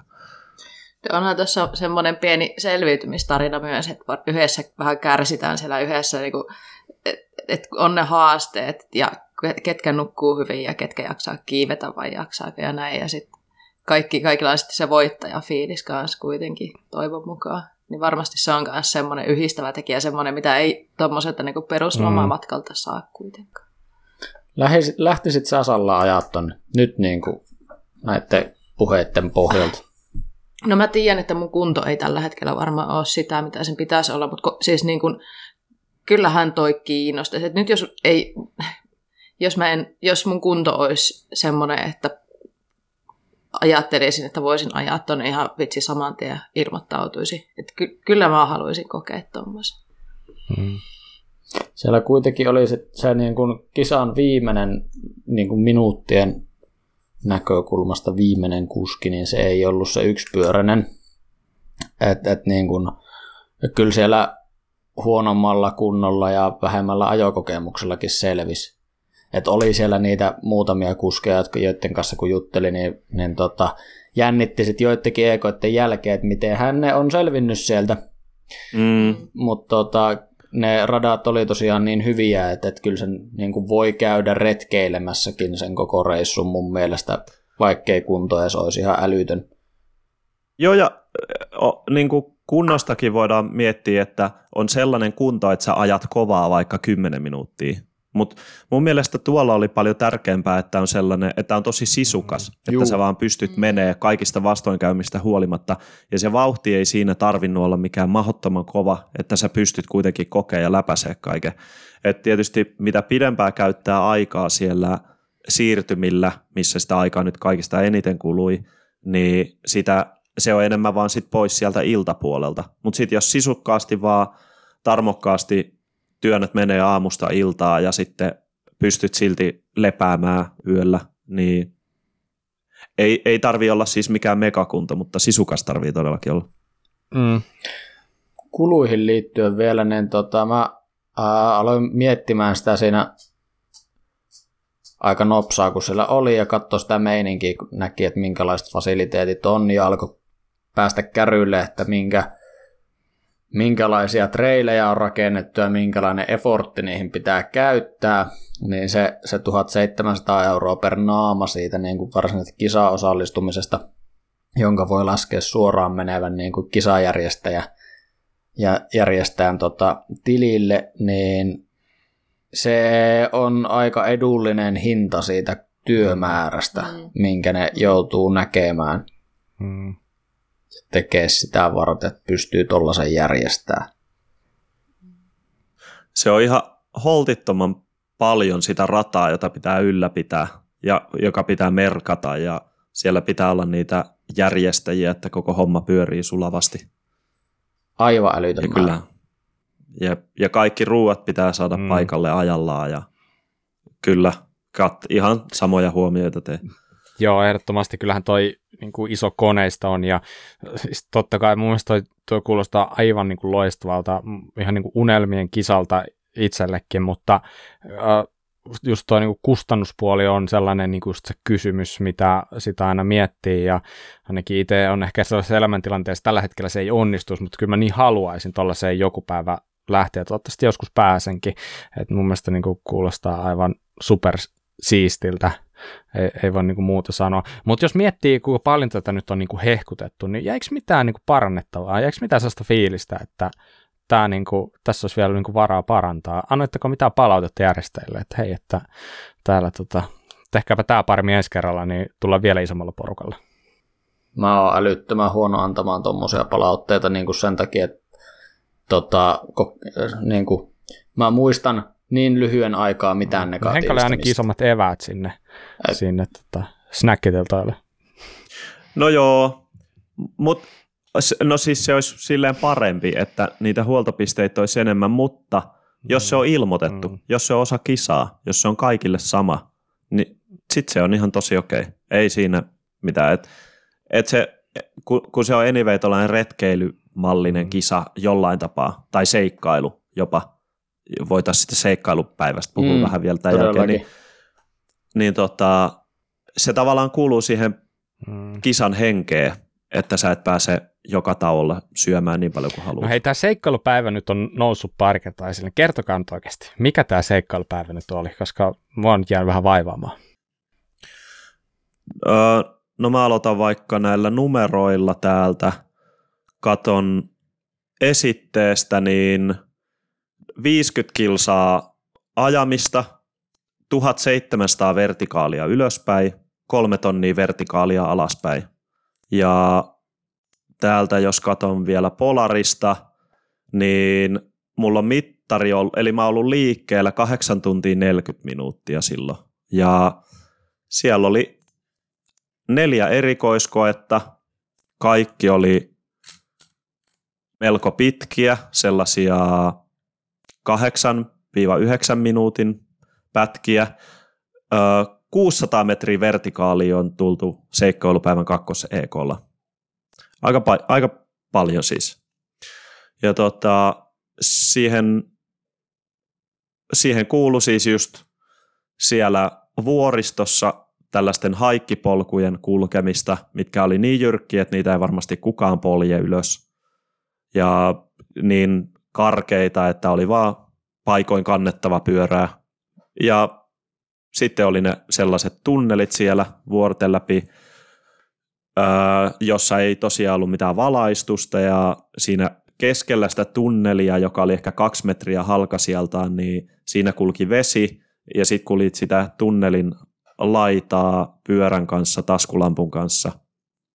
Ja tota, sitten oli paljon tällaista ää, jyrkänteen laitamaa, jossa sitten kulit pitkiä siirtymiä justiinsa vuorelta toiselle. Ja mm. se, siinä, se oli niinku sellainen, niin kuin nimikin oli seikkailupäivä, niin näki vähän sitä saarta ja sitä vuoristoa ja kaikkia niitä Madeira-featureja siellä. Siinä oli, siinä oli vuoren ylitys pyöräkantaen siihen, siihen niin kuin kisapäivään mahdutettu. Kylästä toiseen meno käytännössä vuoren yli. Ja toi kaverini sanoi sano tuossa shoutoutit Anssi Kauhaselle, niin tuota, että, että mitkä oli parhaita paloja, niin seikkailupäivänä seikkailupäivän tota, Pat ja Ryd Marssilaulu duetto minulta ja Leolta. Sen, sen, tota, tosiaan, se oli siistin näköinen nousta sitä, sitä ää, jyrkkää tuommoista serpenttiinipolkua pyörää kantain tai taluttaa ylös, kun näki sen kokoosaan 40 kuskin lauman menevän siinä mm. käytännössä katsoen suuri osa tuli sinne takana siinä vaiheessa ja se oli ihan semmoista niin kuin kuitenkin tosi tosi jyrkkää. Sitten sit se polku, jota ajettiin sillä, kun päästiin sen niin kuin varsinaisen haikin päälle, josta päästiin taas polkeen, niin sekin oli siisti, kun se oli, se oli aika kapea, se oli ehkä metrin leveä just jo. Semmoista niin kuin kivirappusta yeah. tai polkua, ja aivan niin kuin hiton jyrkkä vaan pudotus sinne vasemmalle alas. Ja taas oikealla puolella oli koko ajan semmoinen niin kuin kivinen seinämä käytännössä, että ei siihenkään niin kuin paljon viittinyt törmäillä. Se oli, se oli kyllä siistiä. Eikä siis ollut mitään kaidetta. Ei. Ja tuolla huomasin kyllä oleva pelkääväni pahasti korkeita paikkoja. En, ei ollut aikaisemmin tullut niin silmille, mutta mä olin aivan, aivan rikki siellä, talutin pyörää, kun jätkät ajeli vaan siitä niin kuin alamäkeä. Ja mä kattelin, ei huhu, en ole lähdössä tuohon kelkkaan. Siinä menisi vähän aikaa tunkata niitä Madeira portaita alaspäin. No, niin. mutta siihen tuli elämyksestä koko rahalla. Joo, siinä kaikenlaisia tunteita. Toi niinku pitkä, pitkä haikki päättyi sit siihen koko reissun parhaaseen EK sen siihen. Kolmospäivän kolmos EK, mikä se olikaan Henkka nimeltään, niin tota, se kruunas kyllä. Folhadal. Juu. Kruunas sen, jos on ihminen, joka tykkää siitä, että tekee ison haikin, saa siitä, siitä kiksit, niin sen päälle vielä sitten mm. unelmien lasku, lasku siihen, niin hölli. Ja mä muistan vielä, kun oltiin tultu siltä pitkältä haikilta ja mittarissa oli varmaan jo se seitsemän tuntia kellotettuna ja alkoi olla vesiaika juotuna ja kaikki eväät syötynä ja, ja sellainen vähän, vähän jo voimaton olo, että paljonkohan tässä oli vielä matkaa ja muistan, kun tultiin siihen Foldhadali yläosa, niin siinähän oli sellainen off-camper siirtymä siihen varsinaiseen starttiin, Joo. jossa oli pikkusen kuumottavaa pudotusta. Mä siinä kohta, äh, jätkät ajo siitä taas, ja mä olin, olin niissä korkean paikan kammoissa, niin ei juman kautta, että mä varmaan vaan talutan tämän seuraavan pätkän maaliin asti, mutta sitten, sitten tota, si, siinä kohtaa ei ollut niin huippufiilikset. Sitten tuli se oma vuoro lähteä, kun siinä oli muutama tyyppi edessä – ja sitten pääsi sinne Folhadalille. Sitä oli ajanut ehkä 20 metriä alaspäin ja sitten tajus, että aa, tämä on tällaista, tämä on näin siisti. Kaikki väsymys katosi saman tien ja hirveä pommitus alas ja alhaalla oli sitten tietysti niin iloinen kuin nyt voi olla. Et oli oli niin kuin aikamoista tunteiden vuoristorataa paikoin. Levadoista tota, pikkunen side story, hieno suoritus Petriltä rallaaja, at rallaaja Pepi somessa. tuota, meinas kaatua sinne Levadaan. En ollut katsomassa. Eikö Henkka, etkö sä ollut siinä? Joo, se, oli, se oli mun takana siitä? kyllä ja siitä on kuvat.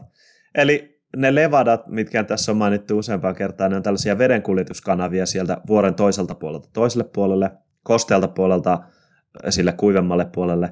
Ja tota, sitten niiden vesikanavien laitamille on tehty tällaisia kapeita betonista valettuja polkuja. Ne on ehkä puoli, puoli metriä leveitä, paikoin 20 senttiä leveitä. Ne oli semikuumottavia myös ajaa ja tunkata välillä. Niin sitten oltiin siirrytty niiden tunnelien välissä tällaista levadaa ja Petri ja Harri tuli mun takana. Ja tota, välillä oli sitten tällaisia niin siltoja ää, ja niissä siltojen kohdilla oli kaidetta. Niin jossain kohtaa sitten sitä kaidetta niin kuuluu vaan kolahdus takaa ja, ja sitten sellaista räminää ja kolinaa ja mietin päässäni, että voi, että nyt, nyt on joku mies siellä Levadassa ja nyt odotellaan jotakin helikopteria tänne. Sitten käännyn ja Petri on hypännyt sen Levadan toiselle puolelle. Se Levada on joku puolitoista metriä leveä. Ja, ja me kaikki, kaikki katsotaan vähän aikaa äimistyneenä hiljaa, että miten tämä on mahdollista, miten toi mies yhtäkkiä pääti tonne tässä vaiheessa. Ja sitten aivan jäätävä nauru. Sitten oli vielä pyörä käessä. Joo, pyöräkään ei mennyt levana. Et jos pitäisi varta vasten nyt tehdä tollainen stuntti, niin ei kyllä onnistuisi meikältä. Siinä vaatii pari ajopäivää, että pää pehmenee sen verran, että alkaa onnistua tuollaista.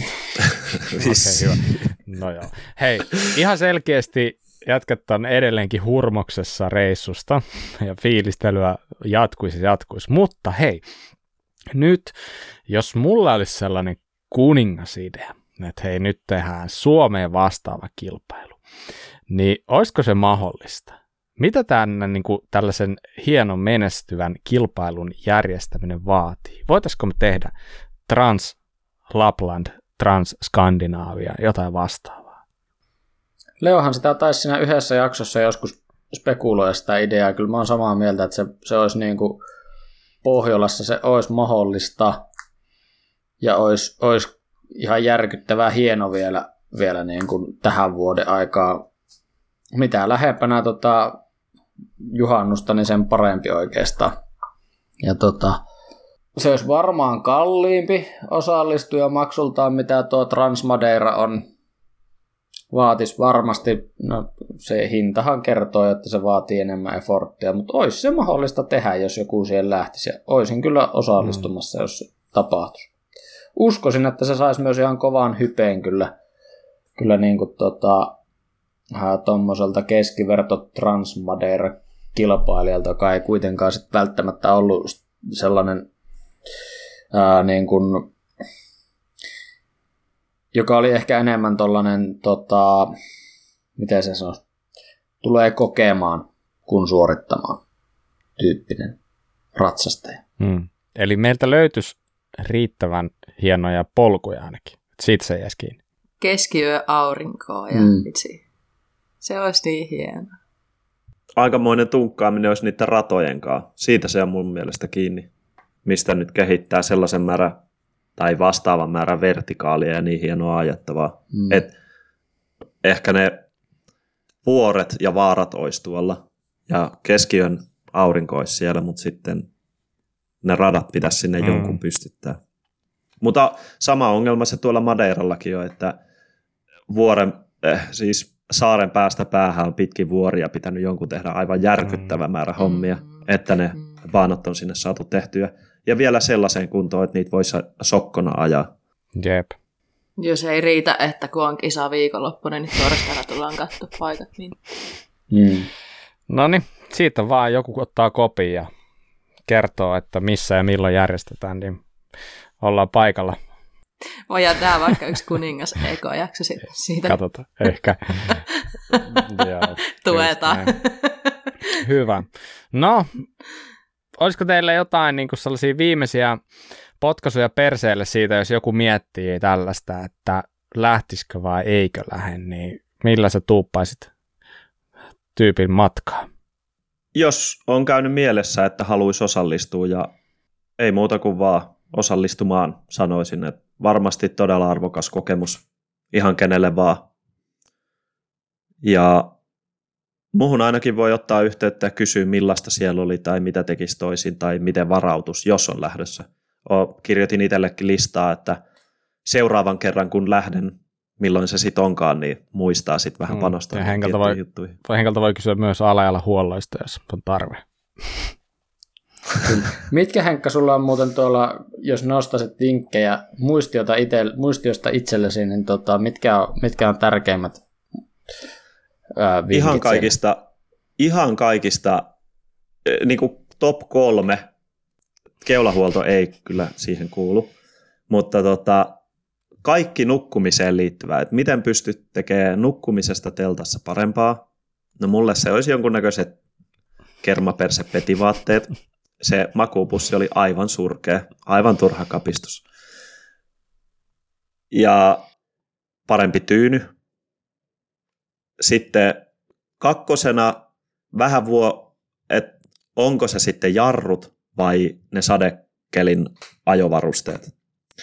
Mutta ehkä ne jarrut sen takia, että siellä ei välttämättä aina ole näin kosteita niin kuin nyt oli. Isot jarrulevyt, originaalipalat, hyvin ilmatut, mieluusti vähän uudemmat, paremmat jarrut. Ja tota, sitten niin, kolmantena ehdottomasti ne sadevaatteet. Et oikeastaan kaikki muu sujuu silleen ihan hyvin. Mitäs jäikö sulla mieleen jotain tällaisia, mitä olisit tehnyt toisin? Tota, ainut mikä niinku eroavaisuus tuohon oli, niin ei mulla ei nukkumisesta ollut siitä, siitä puolesta ei mitään, mutta repun jättäisin kotiin, että ihan turha kantaa noin iso reppu. Saisi pakattua pienempään tilaa, tilaa noin päiväjutut kyllä. Ää, mutta ehkä pakkaisin niinkin yllättävä, semmonen mulla täällä lukee, kun tuota, kuivat hanskat ja vaihtotupit. Tota, silloin se Porto da Cruzin alkupäässä, niin mulla oli hanskat aivan märät ja se niin kuin hanskojen se pintakangas oli ihan täynnä sitä savea. Ja sitten toi sama homma, että se savi meni noihin, noihin tuppien kaikkiin muotoihin. Ne oli ihan hitoon liukkaat. Niitä joutui puristamaan niin kuin kahta kauheammin. Mm. Mulla oli kahdet hanskat mukana ja vuorottelin niitä. Mulla oli sinne vuoristoon hiihtohanskat, joissa on siis nahkainen kämmenosa. Toimi tosi hyvin siellä.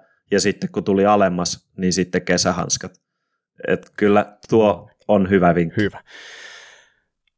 Sampolle, jos krippejä huutaa, niin nythän niitä olisi ollut saatavilla. Nimittäin meidän syklin top tipissä oli tämän, tälle viikolle Bondrakerin kripit palkintona. Mutta nyt ei mennyt Sampolle tällä kertaa voitto. Ikävä kyllä, pahoittelut siitä. Vaan Jonne. Jonne nappasi Harmi. voiton. Ja Jonne vinkkihän oli vähän jopa melkein niin kuin aiheeseen sopiva. Ja mäpä luen sen teille. Etenkin Henkka, niin korvat höröllä. Merkkaa pyöräsi alajalkoihin öljyjen tiedot nopeuttamaan alajalkahuoltoa. Merkkaan yleensä öljyn määrän millilitroina, sen viskositeetin ja öljyjen vaihdon päivämäärän pienen pienelle postit paperin palalle, jonka kiinnitän läpinäkyvällä teipillä, esim. pakkausteipillä, pyöräni alajalkojen takapuolelle. Näin ollen ei tarvitse kaivaa huoltomanuaalia aina kun olet laittamassa öljylle.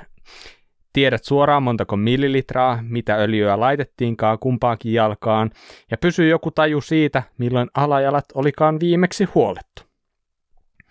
Tadaa! Tällainen vinkki Jonnelta. Tässähän Todella oli ihan, hyvä. ihan niin kuin, siis asiaa, asia. Mä tiedän Henkka, että sä muistat ulkoa noin speksit. Ja sä huolet niin usein, että sitä ei tarvitse siihen lappuun kirjoittaa, kun se tietää, että se tulee kahden viikon välein. niin tätä. Mutta näin niin kuin meille muille, niin ihan käypäinen vinkki. Mm, ihan ehdottomasti. Ehdottomasti. Mm. Minä, mä voin kertoa esimerkiksi itsestäni, mulla on semmoinen pieni vihko, mihin mä kirjoitan aina, että milloin mun pyörät on huolettu. Viimeksi on kirjoittanut varmaan viisi vuotta Salla- sitten, mulla ei mitään Salla, sun vihko jäi sinne huoltoja mun pyöriä 2010-luvulle. niin on jäänyt. Siellä on viimeisin pyörä kuin Juliana, mikä on tässä taloudessa huolettu varmaan. Joo, just niin. on niitä huolettu enemmänkin, mutta siis oikeasti, ja varsinkin jos sulla on useampi pyörä, niin joku, et, joku mihin merkkaat, mitä huoltoja tehty ja milloin, niin se voisi olla ihan Just hyvä näin. juttu. Hyvä. All right. Syklin Top Tip jatkuu tietenkin taas ensi viikolla ja kuunnellaanpa Tapsalta, mitä on palkintona ensi kerralla. Terveisiä tältä sykliltä ja tässä tulee ensi viikon syklin Top Tip-osion palkinto. Bontragerin XR3 renkaat 29 kertaa 2.2. Eli rengaspari lähtee parhaan tipsin antajalle. Ei muuta kuin tsempit kisaan. Yes. Alright. Eli Bontragerin XR3 lähtisi voittajalle.